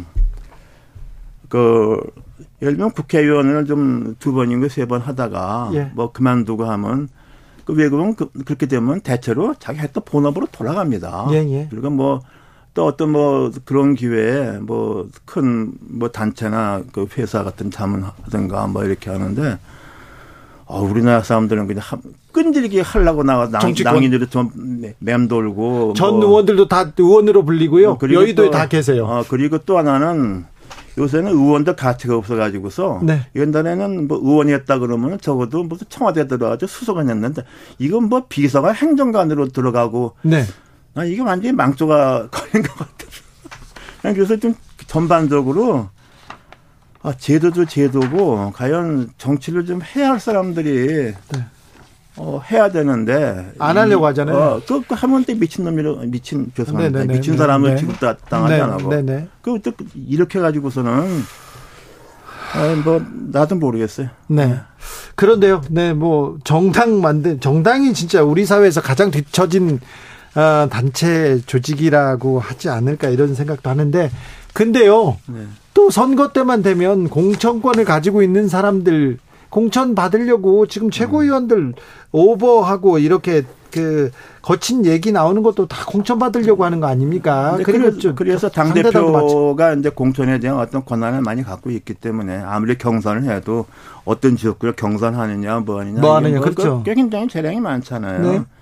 그러니까 이제 그런 것을 하기 위해서는 좀 어, 이른바, 그, 그리고 또 각 당에서 알아서 하는 그, 뭐야, 그 상향식 그 여론조사, 예. 그 신뢰성이 떨어진다고. 그렇죠. 어, 그래서, 어, 나는 좀 정당의 비중을 줄이는 방법은 우리가 저 미국의 캘리포니아, 와싱턴, 오레곤 등등 몇몇 루이지아나 등 하는 결선 투표 방식의 선거를 하는 게 어떻겠느냐. 그러니까 처음에는 한 정당 아, 뭐, 몽땅 나가서 네. 그 중에서 두 명이 네.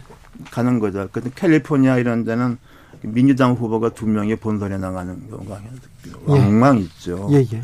그런 것을 선거관리위원회가 공식 선거로서 관리를 하는 게 오히려 어, 민주주의 비용 조금 더 들어 더, 더 들어가더라도 네. 그게 낫지 않겠는가 이런 생각도 해봅니다. 네. 음, 총선을 어떻게 좀 예측하십니까? 요, 자, 윤핵관들이 모인 국민의힘에서는, 어, 비윤계, 그러니까 이준석계, 윤, 유승민계 그런 사람들은 공천을 받지 못하고 신당을 창당할 것이다 이런 얘기도 떠도는데 어찌 보십니까? 난뭐 신당이 잘 되겠어요. 뭐 신당이 잘 될 것 같지도 않고 그리고 지금 우리나라에서 그 신당에 나올 가능성이 제일 많은 것은 뭐니 뭐니 호남입니다. 네. 거기는 이때 어부지리로 딴 사람 당선되는 경우가 거의 없기 때문에 네. 네.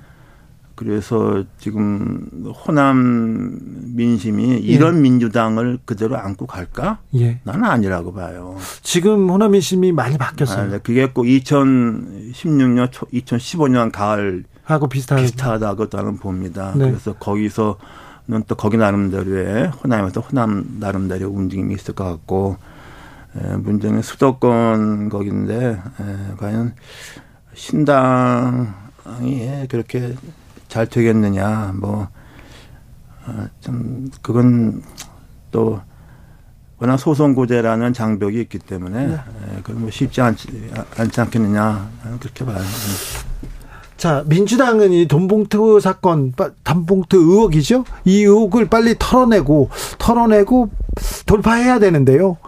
아, 민주당은 어떻게 돌파할까요? 아 근데 그, 그거는 저기 우리 2012년에 돈봉투 예. 스캔들 났을 경우에 같이 어, 뭐 그렇게 돌파하는 수밖에 없어요. 근데 문제는 그 당시에는 돌파할 수 있는 박근혜라는 어, 차기 주자가 있었고 예. 또 장 시스템이 비대위가 자간 그걸 하기 위해서 만들어진 거 아닙니까? 예. 근데 지금 민주당은 그렇지가 않잖아요. 아니 그그 그 역할을 이제 이재명 대표가 하면 되잖아요. 그때 뭐 자기 본인도 지금 덜한데 뭐가 되겠습니까? 이건 뭐 나는 안 된다고 봐요. 예. 아니 본인이 지금 리스크가 크고 재판이 많기 때문에 이런 음. 모습을 또 추상처럼 보여야죠. 아이 그거 탁도 없는 얘기라고 생각합니다. 지금 저기 그리고 네. 제가 전부터 얘기하지 않습니까? 아, 내가 몇 번씩 여기서 얘기한 것 네, 같아. 네. 지금 저 그 뉴욕 그 주지사였던 쿠오모 지사 기소돼서 물러났어요? 아니죠. 아니잖아요. 네네. 네. 그게 그게 바로 고위공직자의 태도지. 뭐 그래 저렇게 뭉개고 있으면 뭐 안 되는 거야.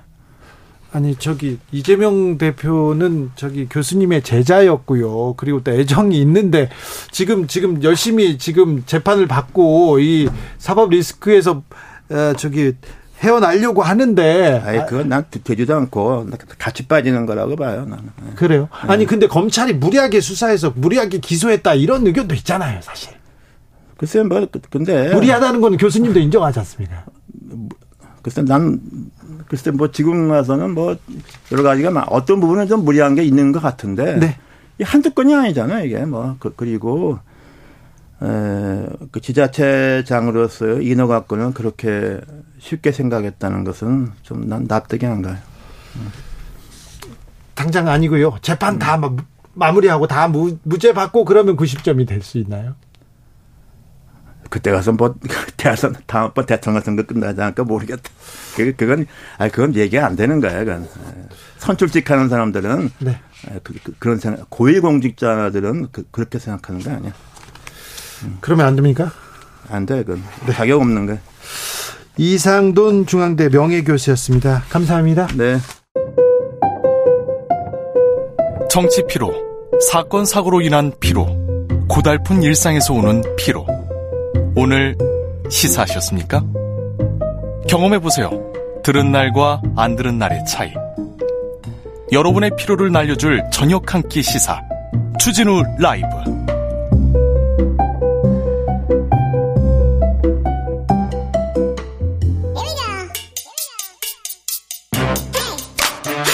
뉴스를 향한 진지한 고민 기자들의 수다. 자, 오늘의 라이브 기자실을 찾은 기자는 탐구하는 기자입니다. 미디어오늘 정철은 기자 어서 오세요. 안녕하세요. 근데 네. 생각보다 제가 탐구를 많이 안 해서 늘 네. 소개해 주실 때 좀 부끄럽습니다. 그래요? 네. 아니에요. 또 뭘 또 책도 열심히 쓰고요. 그리고 기사도 깊이 있게 탐구합니다. 네, 정철은 기자는 네. 또 겸손까지 합니다. 키는 아닙니다. 190이 넘어가지고 네. 싱겁지도 않습니다. 자, 오늘 어떤 얘기 해 볼까요? 예, 그 이번 주 아마 언론계 최대 이슈였던 것 같은데요. 1조 430억 원짜리 네. 예, 손해배상이 나왔습니다. 폭스뉴스 가짜뉴스 보도에서 1조 넘는 배상금 딱 냈어요. 이 뉴스를 조선일보에서 이렇게 딱 보는데 묘하대요. 그래서 지금 언론 보도를 보면 뭐 가짜 뉴스가 패배했다 이런 식의 뉘앙스가 많았는데 네.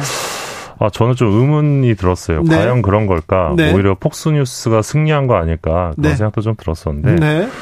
네. 어, 잘 모르시는 분들이 많으실 것 같아서 2020년에 미국 대선 당시에 28개 주에 투개표기 공급했던 도미니언 보팅 시스템이라고 있습니다. 예. 근데 얘네가 이제 바이든이 당선이 됐잖아요. 네. 그다음에 폭스뉴스가 부정선거 음모론을 주도해서 퍼뜨립니다. 자, 트럼프 진영 그리고 폭스뉴스가 앞장서 가지고 부정선거다 이 얘기를 계속 했죠. 예, 그러면서 이제 도미니언 개표기에 문제가 있었다는 식으로 퍼뜨렸는데 음모를 사실로 받아들였던 트럼프 지지자들이 2021년 1월에 이 국회 사당을 무력으로 점거하는 충격적 사건도 있었죠. 예. 그래서 이게 가짜 뉴스가 얼마나 무서운 건지 보여줬던 사례이기도 한데 그때 4 명이 사망했습니다. 네. 어, 이 건으로 미국이 적지 않은 사회적 비용을 치렀고 이 과정에서 도미니언은 폭스뉴스를 상대로 어 16억 달러, 우리 돈으로 2조가 넘는 명예훼손 소송을 시작을 했습니다. 그리고 네. 폭스뉴스는 어 재판이 열리기 직전인 지난 18일에 이 7억 8,750만 달러, 우리 돈으로 약 1조 434억 원의 배상에 합의를 합니다. 네. 어 요거는 이제 폭스뉴스가 작년에 거둔 매출액의 4분의 1 규모라고 하고요. 네. 그러니까 기본적으로 폭스뉴스가 엄청 큰 회사인 거죠. 예, 예. 어. 아무튼 엄청난 최고 액수 아닙니까? 예, 세계 역사상 언론사가 명예훼손 소송으로 지급한 합의금 중 최고액으로 기록될 것 같은데. 자, 우리나라에서 동일한 재판이 벌어졌다면 가장 보수적인 대형 매체에서 이런 보도를 하고 재판을 갔다면 아마 판사들이 재판 안 하려고 막 미룰 거예요. 그리고 액수요? 아이고. 음, 절대 이런 액수 나올 수가 나올 없습니다. 수가 없고요. 저는 참 이러지 않을, 않았을 거예요. 우리 판사님들 공정하게 법과 양심대로 이렇게 판단합니다. 보통 판단을 하는데 특정한 세력, 특 특정한 회사, 특정 언론한테는 좀 다릅니다. 저 사법농단 때 보면 조선일보와 판사들이 결탁해가지고 막 기사도 새로 써주고 막 여론 조작하고 그런 내용 있었지 않습니까? 그런 거 한 명도 단죄 받지 않았습니다. 자, 폭스뉴스가 1조 원 넘게 물어줬는데 패배가 아니라고요? 어, 일단 가디언 보도를 보면 재판이 열렸다면 이 92세의 루퍼트 머독이 증언에 나설 가능성이 높았고요. 계속 재판에 나와야지. 예, 폭스뉴스의 사주죠, 머독이. 네, 그리고 네. 무엇보다 이 도미니언 쪽에서 머독과 폭스뉴스 관계자들이 허위 사실, 그러니까 가짜 뉴스라는 걸 알고도 방송했다는 사실을 보여주는 내부 자료를 확보한 상황이었습니다. 네. 그러니까 의심을 했는데도 방송을 통해서 증폭시켰다는 건데요. 네. 어, 만약에 보, 재판이 이루어졌다면 이 폭스뉴스 보도의 실질적 악의 이게 되게 중요한데요. 네. 허위인 걸 알고도 보도했다는 게 되게 중요한 대목입니다. 네. 이 실질적 악의가 증명돼서 어, 방송사가 망할 수도 있었다 오히려 네. 그런 측면이 하나 있고요. 또 하나는 어, 징벌적 손해배상 제도가 있기 때문에 어, 1조 434억 원이 넘는 배상을 했을 수도 있습니다. 그러니까 지금, 지금 합의를 했죠.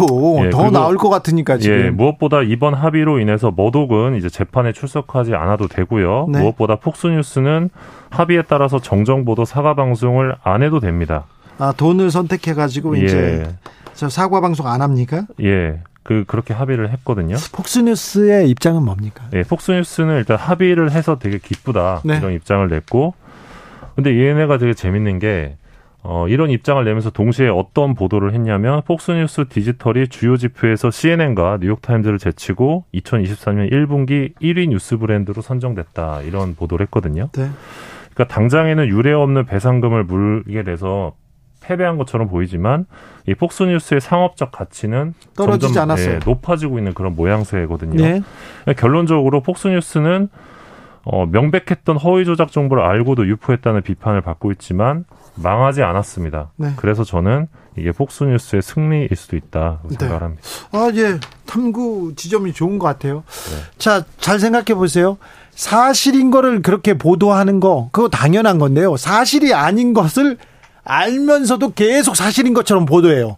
이게 언론의 악의성, 이게 나쁜 점이야. 예. 그런데 그래 알아서 돈 물어줄게 하고 계속 하겠다는 거잖아요. 사실 이제 뭐 똑같은 사례는 아니지만 이제 지금으로부터 딱 10년 전이죠. 네. 2013년에 어, 채널A와 TV조선에서 5.18 북한군 개입설을 네. 그대로 방송한 적이 있습니다. 알고도 했죠. 그래서 상당한 비판을 받았었는데 특히 채널A가 문제가 컸습니다. 네? 그 실제로 1980년에 예, 네, 그 사람 데려왔죠. 1980년 광주에 투입됐다는 북한군을 인터뷰했었는데 전부 다 거짓말이었거든요. 거짓이었고. 네. 근데 이 건으로 채널A가 배상금을 물었냐? 한 푼도 물지 않았습니다. 그리고 채널A 관계자들 한 명도 형사처벌 받지 않았거든요. 그래서 그래요.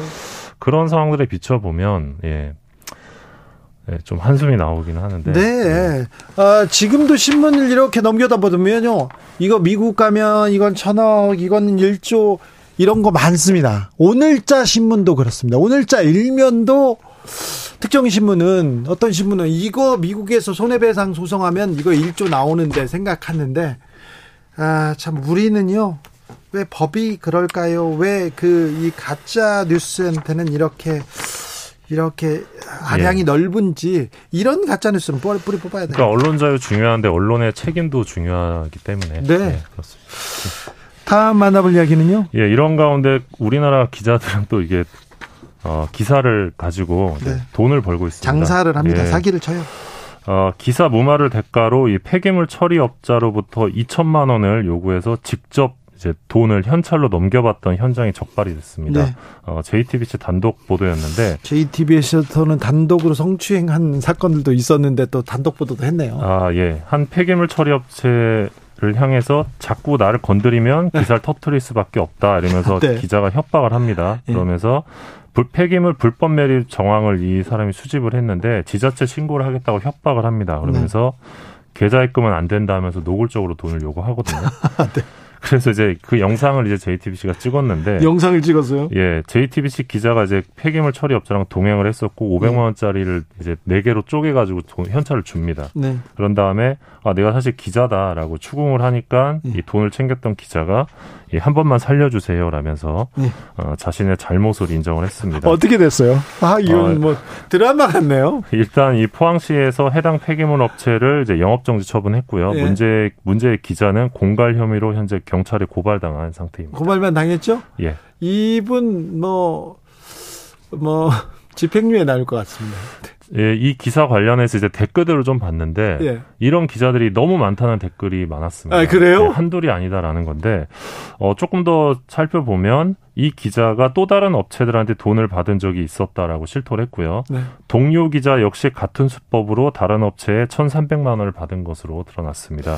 네, 네. 예. 저한테도 이거 기자들 사이비 기자들 좀 잡아달라고 이렇게 어, 제보가 오는데 너무 많이 와가지고요. 음. 제가 다 갈 수가 없더라고요. 네. 네. 그러니까 계속 이런 사건들이 반복되고 있거든요. 작년 8월에도 기사 무마 대가로 천만 원 요구했다가 징역 8개월, 집행유예 2년. 그리고 지난 집행유예, 집행유예 예, 지난 3월에도 어, 기사화하지 않는 조건으로 회사 지분까지 요구했던 언론사 간부가 있습니다. 어유 간이 크시네요. 네, 이분은 이제 징역 4개월, 집행유예 1년. 아, 집행유예잖아요. 그러니까 이런 식으로 기자들이 공갈 미수 혐의로 재판에 넘겨지는 사례가 지금 쌓이고 있습니다. 쌓이고 있는데 왜 다 집행유예로 그냥 네, 예. 선처를 받고 있네요.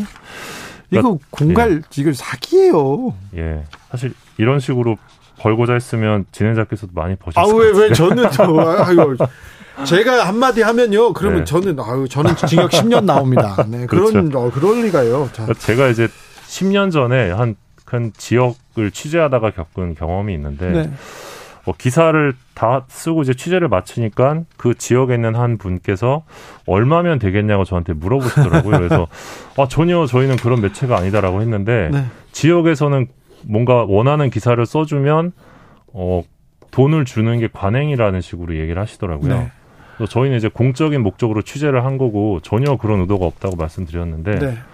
그런 현실이 또 있더라고요. 제가 그 지역에 내려가서 지역에 내려가서 거기에서 어, 억울함을 억울함을 호소하던 분 딸이 피해자였는데 억울함을 호소해 준 사람을 위해서 취재를 하고 기사를 썼어요. 그래서 아버지가 생각한 대로 딸한테 부끄럽지 않게 이 사건이 잘 처리됐습니다. 그랬더니 그분께서 쌀 한 가마니를 이렇게 가져오신 거예요. 그거를 와. 아니 저는 아니 받을 생각도 없는데 쌀 한 가마니까 그러니까 근데 거의 한 80kg짜리를 제 몸뚱보다 큰 거를 가져오신 거예요. 물론 안 받았습니다. 무거워서 네. 못 받았습니다. 그런 야. 경우도 있었어요. 아, 네. 다음으로 만나볼 이야기는요? 아, 예. 문체부에서 최근에 이 언론 중재위원 11명을 위촉을 했는데 네. 어, 이 중에 10명을 이제 문체부가 임명했습니다. 한 네. 명은 변협에서 임명했는데 어, 10명 중에 8명이 언론인 출신인데 이 8명 중에 4명이 네. 대선 당시 윤석열 캠프 언론 자문위원 출신으로 나타났습니다. 자, 언론 중재에 가면 지금 근데 정치적인 인사를 다 거기다 넣었다고요? 예, 보통 이제 언론 중재위원회 기자들이 제일 가기 싫어하는 곳 아, 저 가기 싫어요. 가 맨날 혼나고요. 예. 뭐너 편파적이다. 예. 막 이런 얘기를 하는데요. 근데 이 언론 중재위원이 편파적이다고 편파적인 분들이 가셨는데요? 예, 그러니까 국민의힘이 만약에 불공정 보도라면 하면서 언론사를 상대로 조정 신청에 나서면 네. 윤석열 캠프 출신의 중재위원들이 조정이나 중재에 나서는 상황이 벌어지는 겁니다. 이게 무슨 공정이에요? 심판은 공정한 척이라도 해야 될 거 아니에요. 네, 심판이 같은 팀 유니폼을 찍고 뛰는 거야 그 안에다가. 그래서 이건 좀 논란이 될 것 같은데 이 중에 한 분의 경우는 네. 아예 새누리당 경기도당 수석 대변인이었고요. 대변인요? 새누리당 수원시장 후보 출신이기도 합니다. 아 그래요? 네, 그래서 이제 누구보다 좀 편향적이지 않고 중립적이어야 할 중재위에서 이렇게 편향된 인사로 중재위원을 채우면 좀 문제가 아니냐. 아, 이건 문체부 이거 잘못됐죠. 문체부 장관이 네. 아, 언론인 출신이잖아요. 네. 그런데 이 언론 중재위원을 이렇게 편파적으로 이렇게 큰 뉴스가 왜 이렇게 보도가 안 돼요? 네, 그리고 또 상징적인 거는 중재위원을 임명한 이 박보균 문화체육관광부 장관도 예. 이 대선 당시에 윤석열 후보 특별 고문이었습니다. 아 그렇죠, 맞아. 예. 네. 아, 그렇죠. 오늘 국회에서 이분도 언론중재위원 했어요? 아니요, 아니요. 이분은 이제 어 아, 대선 아, 후보 때 네네. 아, 대선 네. 후보 때 특별 고문이었고요. 예. 오늘 국회에서 관련 질의가 있었는데 박보균 장관이 이렇게 답을 했습니다. 이 중재 신임 중재위원들에게 과거와 결별하라고 했다. 이런 답을 하셨습니다. 아유, 이게 말이 됩니까, 장관님? 네. 말이 됩니까, 박보균 장관님? 아, 어쨌거나 박보균 장관님은 저 정광훈 목사님하고 좀 결별하셔야 되겠어요. 사적으로 전화하시고 너무 친하시던데 그리고 아이고 목사님 그렇게 전화하시던데 좀 그것도 좀 결별하세요. 네, 그냥 그렇다고요. 네.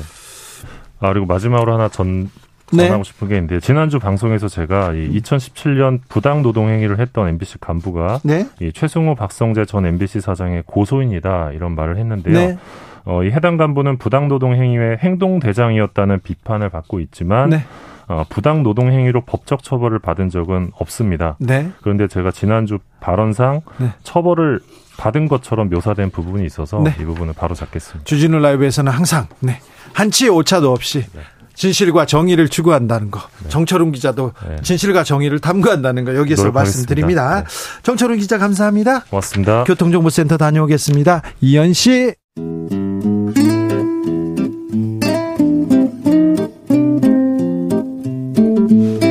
현실의 불이 꺼지고 영화의 막이 오릅니다. 영화보다 더 영화 같은 현실 시작합니다.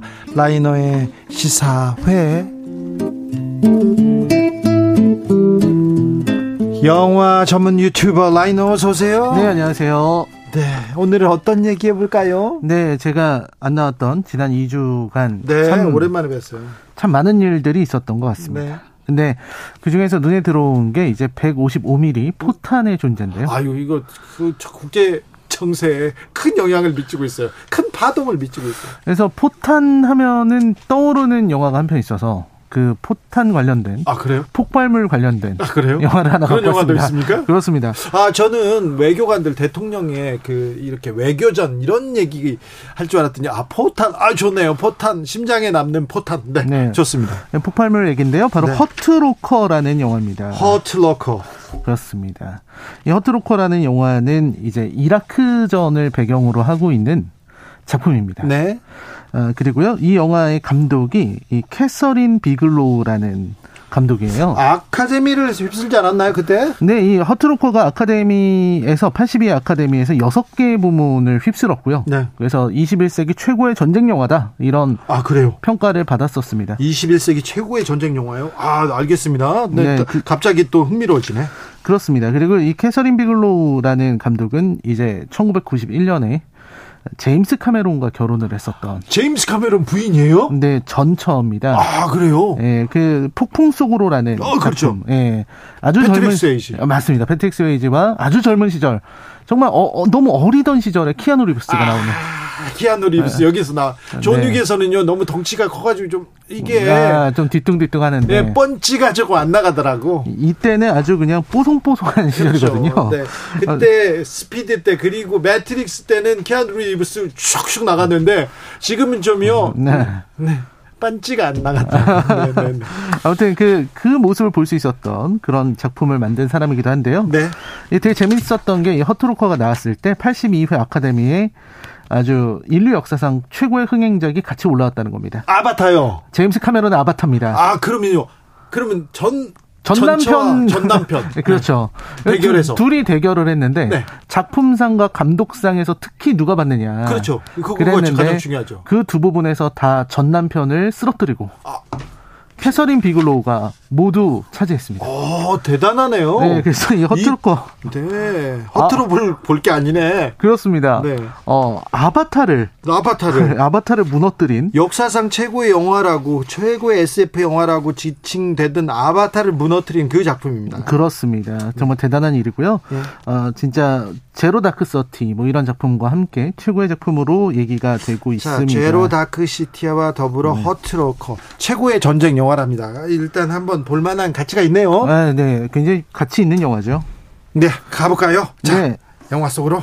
이 영화는요, 일단 일반적으로 우리가 전쟁 영화라 그러면 네. 이 전쟁의 어떤 참혹함이나 네. 전쟁으로 인해서 겪게 되는 어떤 슬픔과 아픔 이런 것들을 그려내는데 좀 집중하는 경향이 있거든요. 네. 아니면은 이제 어떤 영웅적인 서사 이런 것들이 드러나잖아요. 네. 근데 요 작품은 조금 다릅니다. 결이 되게 다른데 허트로커는 이제 이라크에서 특수 임무를 수행하고 있는 폭발물 제거반. 그러니까요. 예. EOD 팀이라고 하는데요. 네. 폭발물을 제거하는 사람들이에요. 그래서 네. 이 사람들은 일단 기본적으로 오랜 기간 동안 훈련을 해야 되고 네. 또 경험이 뒷받침되지 않으면은 안, 안, 됩니다. 네, 그래서 전문가들이죠. 다 숙련된 사람들이에요. 네. 아주 전문 지식도 있고요. 3인 1조로 이제 임무를 수행하는데 이 폭발물을 제거할 때 보면 한 명이 폭발물을 제거하기 위해서 폭탄 근처로 갑니다. 네. 그러면 이제 나머지 두 명은 경계를 서야 되는 거예요. 예.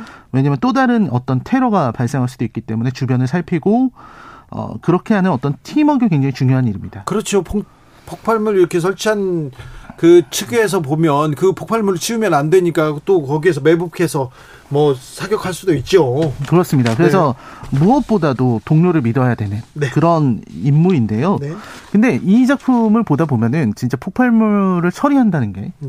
정말 무서운 일이구나라는 걸 알 수 있습니다. 네. 그러니까 정말 아무렇지도 않은 상황에서 조용한데 처리하러 갔다가 한 번 실수하면 갑자기 폭발물 터지고 사람이 그냥 죽고. 그냥 죽어버려요. 네. 그러니까 폭발물 처리반은 목숨을 걸고 네. 폭발물을 처리하고 있는 겁니다. 네.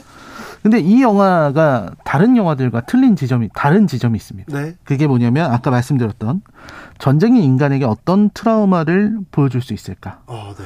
하는 건데 원래 이 영화는 어떻게 시작을 하냐면 시작할 때 가장 먼저 나오는 글이 있어요. 네. 그게 뭐냐면 이 전쟁은 마약과 같아서 전투의 격렬함에 치명적으로 중독되곤 한다. 이런 말이 나오거든요. 전쟁은 마약과 같아서 그 격렬함에 치명적으로 중독되곤 한다. 아. 네. 그리고 여기 나오는 주인공 제임스 중사가 네. 그 말을 잘 보여주는 인물이에요. 네. 그러니까 이라크 전쟁을 계속 지독하게 겪으면서 조금씩 그 자극에 중독돼 버렸어요. 예. 그러니까 이 자극에 중독됐다는 부분이 되게 중요한데 우리는 다른 영화들 볼 때 뭐 람보라든지 뭐 이런 영화들 보면은 대부분 다 PTSD라 그래서 외상 후 스트레스 장애에 시달리잖아요. 네. 그래서 뭐 어디서 쨍그랑하고 깨지는 소리만 나도 수류탄 들어온 줄 알고 예. 밖으로 막 뛰어 자다가도 밖으로 뛰어나가는 이런 군인들의 모습을 보여주면서 그걸 보면서 가슴 아파하는 이런 것들이 많았는데 이 캐서린 감독은 그것만 있는 게 아니라고 말하고 있는 겁니다. 예. 그러니까 굉장히 조마조마하게 말하려고 했던 것 같아요. 그러니까 네. 전쟁에서 전쟁을 하다 보면 그 전쟁에 빠져드는 사람들도 있다는 거죠. 그렇죠. 그 전쟁의 어떤 사륙에 스릴에 이런 네. 것들에 마약을 하듯이 빠져들고 자극에서 벗어나지 못하는 이런 인물들도 있는 겁니다. 그런 사람들도 있죠. 그런 사람들로 영화를 만든 그런 작품들도 있어요. 네, 그렇습니다. 뭐 지옥의 묵시록 같은 네. 그런 네. 영화들도 있는데요. 근데 여기는 조금 더 어, 슬프게 그렸다고 저는 생각해요. 어떻게 슬프냐면 이 사실 그 이라크 전쟁에 나갔던 군인들도 결국 그 전장에서 제일 원하는 거는 예, 전역하고 빨리 돌아가는 그렇죠. 거죠 가족 가족의 품으로 네. 돌아가는 건데 네. 여기서는 가족의 품으로 돌아왔습니다. 네. 아내도 있고 자식도 있고 사랑하는 가족들이 있는데 근데 이 사랑하는 가족들이 스릴이 없는 거예요. 아, 그렇죠. 평화와 사랑과 편안함만 있죠. 그 평안함이 이 사람을 오히려 불안하게 만듭니다. 예. 그러니까 이 사람은 그냥 마트에 가서 수없이 많은 깡통들을 보면서도 그냥 전쟁 생각만 하고 예. 아이를 이렇게 아이가 노는 거 이렇게 보면서도 아무런 즐거움을 느끼지 못하게 돼버린 거예요. 중독된 중독되네 진짜 전쟁. 네, 전쟁에 중독돼서 그런 어떤 가족들의 사랑으로도 이 사람의 마음을 위로해 줄 수가 없습니다. 예. 그래서 이 영화의 마지막에 보면은 다시 전쟁을 하러 가요. 네. 겨우 전역을 했는데 네. 다시 그 폭탄을 제거하고 싶어서 그 폭발물을 하나하나 제거할 때 그 스릴을 잊지 못해서 거기 그 자극 때문에 다른 다시 전쟁을 하러 전쟁터로 간다는 이야기가 담겨 있습니다. 네. 그래서 그 모습을 보면은 아 이거는 마음이 망가져도 좀 다른 방향으로 망가져 있구나. 그렇네요. 그런 생각이 들게 돼요. 그렇죠. 아 평화를 빌고 이 사랑을 빌고 행복을 빌어야 되는데 이 전쟁이 준 자극을 이렇게 계속 빌고 있잖아요. 네, 그 자극에서 벗어나지 못하기 때문에 어쩔 수 없이 자기도 모르게 전쟁터를 또 걸어가게 되는 이런 어떤 비극의 굴레가 있는 거죠. 다른 종류의 다른 깊이의 전쟁 영화네요. 네, 그렇습니다. 전혀 다른 어, 지점을 말하고 있는 작품입니다. 왜 그런데 라이너는 이 영화를 추천했을까요? 아, 일단 제가 전쟁 영화 뭐 많은 분들이 전쟁 영화를 참 좋아하시겠습니다만 저도 전쟁 영화를 너무 좋아해서 네. 뭐 거의 안 본 영화가 없을 정도인데요. 그래요. 그럼요. 네. 아주 오래된 영화들도 찾아보고 네. 되게 좋아합니다. 저는 로맨스가 좋은데. 네. 아무튼 전쟁 얼마, 얼마 전에는 총 네. 쏘는 거 좋아한다고 하시잖아요. 아니, 그, 네. 스트레스 받을 때는요. 막총 네. 쏘, 그런 영화도 좋아합니다. 그런데 네. 일단 기본적으로 네, 시작하자마자 음. 많은 살상 무기가 나오고 막 그런 영화를 보면 가끔 스트레스가 풀린다고 하는데 왜 내가 이렇게 피폐해졌을까 이런 생각도 합니다만 네 그렇습니다. 네, 그렇습니다. 그래서 전쟁 영화가 주는 어떤 그 어떤 깊이 예. 그리고 메시지가 있다고 생각을 하기 때문입니다. 네. 근데 이 영화 같은 경우는 굉장히 이 16mm 카메라로 찍어서 굉장히 아름다운 장면들 좀 아름답다고 하기 어렵고요. 좀 생생한 네. 아주 너무 생생해서 정말 질식할 것 같은 그런 장면들이 나오고요. 굉장히 긴장감 넘치는 그런 영화입니다. 아, 그 긴장감을 잘 담아냈군요. 아, 정말 긴장이 돼요. 정말 숨이 탁탁 막히는 것 같은 긴장감이. 아니, 감독이 근데 여성인데 여성이 이 전쟁에 대한 그 긴장을 잡아낸다 이건 쉽지 않은데 굉장한 네, 굉장히 훌륭한 사람이군요. 그, 그런 어떤 편견을 깨버린 거죠. 예, 예. 전쟁 영화는 남성만 만들 수 있다는 예. 편견을 깬 작품이기도 합니다. 근데 전쟁 영화의 메시지는 항상 언제나 전쟁의 무서움으로 이어지잖아요. 네. 그래서 전쟁은 어, 언제나 두려운 것이거든요. 네. 근데 어, 이걸 보다 보면은 생각하게 되는 게 예전에 히틀러 시절이나 히틀러 때 나치라든지 일제 제국주의 시대 영화들을 보면 그 사람들은 어떤 이 경도된 사상, 그 사상으로 인한 어떤 신념과 광기 때문에 전쟁을 일으키려고 했던 것 같아요. 네. 근데 항상 그걸 보다 보면 희생되는 사람들은 젊은 청춘들이지 않습니까? 네. 그래서 언제나 전선의 이런 후방에서 이 안전한 곳에 있으면서 주전론을 외치는 사람들 그런 사람들이 비극을 만들어내는 것이다라는 생각이 들게 됩니다. 그래서 이 허트로커에서 볼 수 있는 것처럼 전쟁은 사람의 생명만 잃게 만드는 게 아니라 어, 마음이 무너진 사람들도 만들어낸다라는 생각을 하게 됩니다. 네. 그래서 앞으로 이런 비극적인 일들이 일어나서 안 된다는 생각에 허트로커가 떠올랐습니다. 네. 네. 3123님께서 출동할 때마다 죽음을 항상 곁에 둔 인간의 고독과 긴장이 느껴지는 영화였습니다. 주연 배우 헬멧 안에서의 거친 숨소리, 그게 긴장감을 배가시킵니다. 이렇게 얘기하네요. 그렇습니다. 그, 어떻게 보면 1인칭으로 보여주는.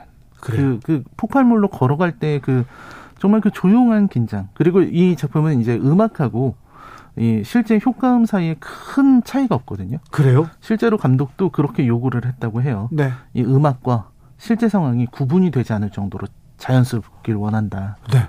이 그러니까 감독 다른 작품도 나왔습니까? 다른 작품들 아까 말씀드린 폭풍 속으로. 네. 네. 그러니까 다작을 하는 작품 감독은 그, 아닙니다. 그 허트로커 다음에는 작품이 없네요. 어 캐서린 비글로우가 그 이후에 작품 하나 낸 걸로 기억하는데 네. 잘 알겠습니다. 아니, 요 이런 작품 하나 만들었으면 됐죠. 훌륭한 그렇죠. 작품 하나 남겨놨으면 됐죠. 폭풍 속으로도 아유 좋았죠. 그렇습니다. 네. 됐죠. 아 네. 아 훌륭하네. 아 부부끼리 부부끼리 훌륭한 감독이었네. 아, 물론 물론 헤어진 부부입니다만. 네. 네. 알겠습니다. 제로 다크 시티가 네 네. 어, 저기 시티가 이것도 캐서린 감독 겁니까? 네. 아닙니까? 제로 다크 서티냐, 서티. 네, 제로 다크 서티. 아까도 제가 말씀드렸습니다. 네네네. 네. 네. 전쟁 영화인데 네. 아, 이분이 이렇게 만들고, 어유 전쟁 영화에 굉장히 특화된 훌륭한 감독이시네요. 네, 그런 그런 부분에 관심을 많이 가지고 계신 것 같아요. 네, 캐서린 감독의 영화 제로 다크 서티도 한번 같이 보면 되게 두 작품 다 훌륭하다 이거죠. 네, 둘 다 훌륭합니다. 맞지요? 네, 맞습니다. 아, 알겠습니다. 전쟁 영화를 보면 또 이게 좀 약간 시원한 그런 면도 있어요. 막 총을 막 쏘면 총을 많이 안 쏘잖아요, 이거는. 네, 이건 거의 총 없죠. 포탄 얘기군요. 네, 포탄 음, 얘기. 포탄을 잘 치우는 그렇습니다. 아유 허트로커가 우리한테도 좀 필요한데 우리나라에도 필요한데 시사회 오늘의 작품은 허트로커였습니다. 라이너 감사합니다. 네 감사합니다. 주진우 라이브 4월 21일 금요일 순서 여기서 마치겠습니다. 윤 대통령 미국 심장 파고들 영어 연설 연습 맹연습 할 말은 하는 나라로 얘기합니다. 아, 대통령이 순방을 앞두고 있는데 영어 연설 연습을 맹연습하고 있다는 이런 보도가 막 나옵니다. 아, 지금 영어가 중요한가, 언어가 중요한가, 이렇게 생각하시는 분도 있는데, 또, 그렇게 생각할 게 아니고요. 애드립은 없다, 실수는 없다, 이렇게 생각해 보세요. 그러면요, 조금 나아질 것도 같습니다. 아, 한미 정상회담, 좀 잘 되기를 기원해 보겠습니다. 좀 잘해 주세요. 네. 좀 화이팅 해 주십시오. 네. 제발 좀 네. 좀 설화 이런 쪽으로 빠지면 안 된다.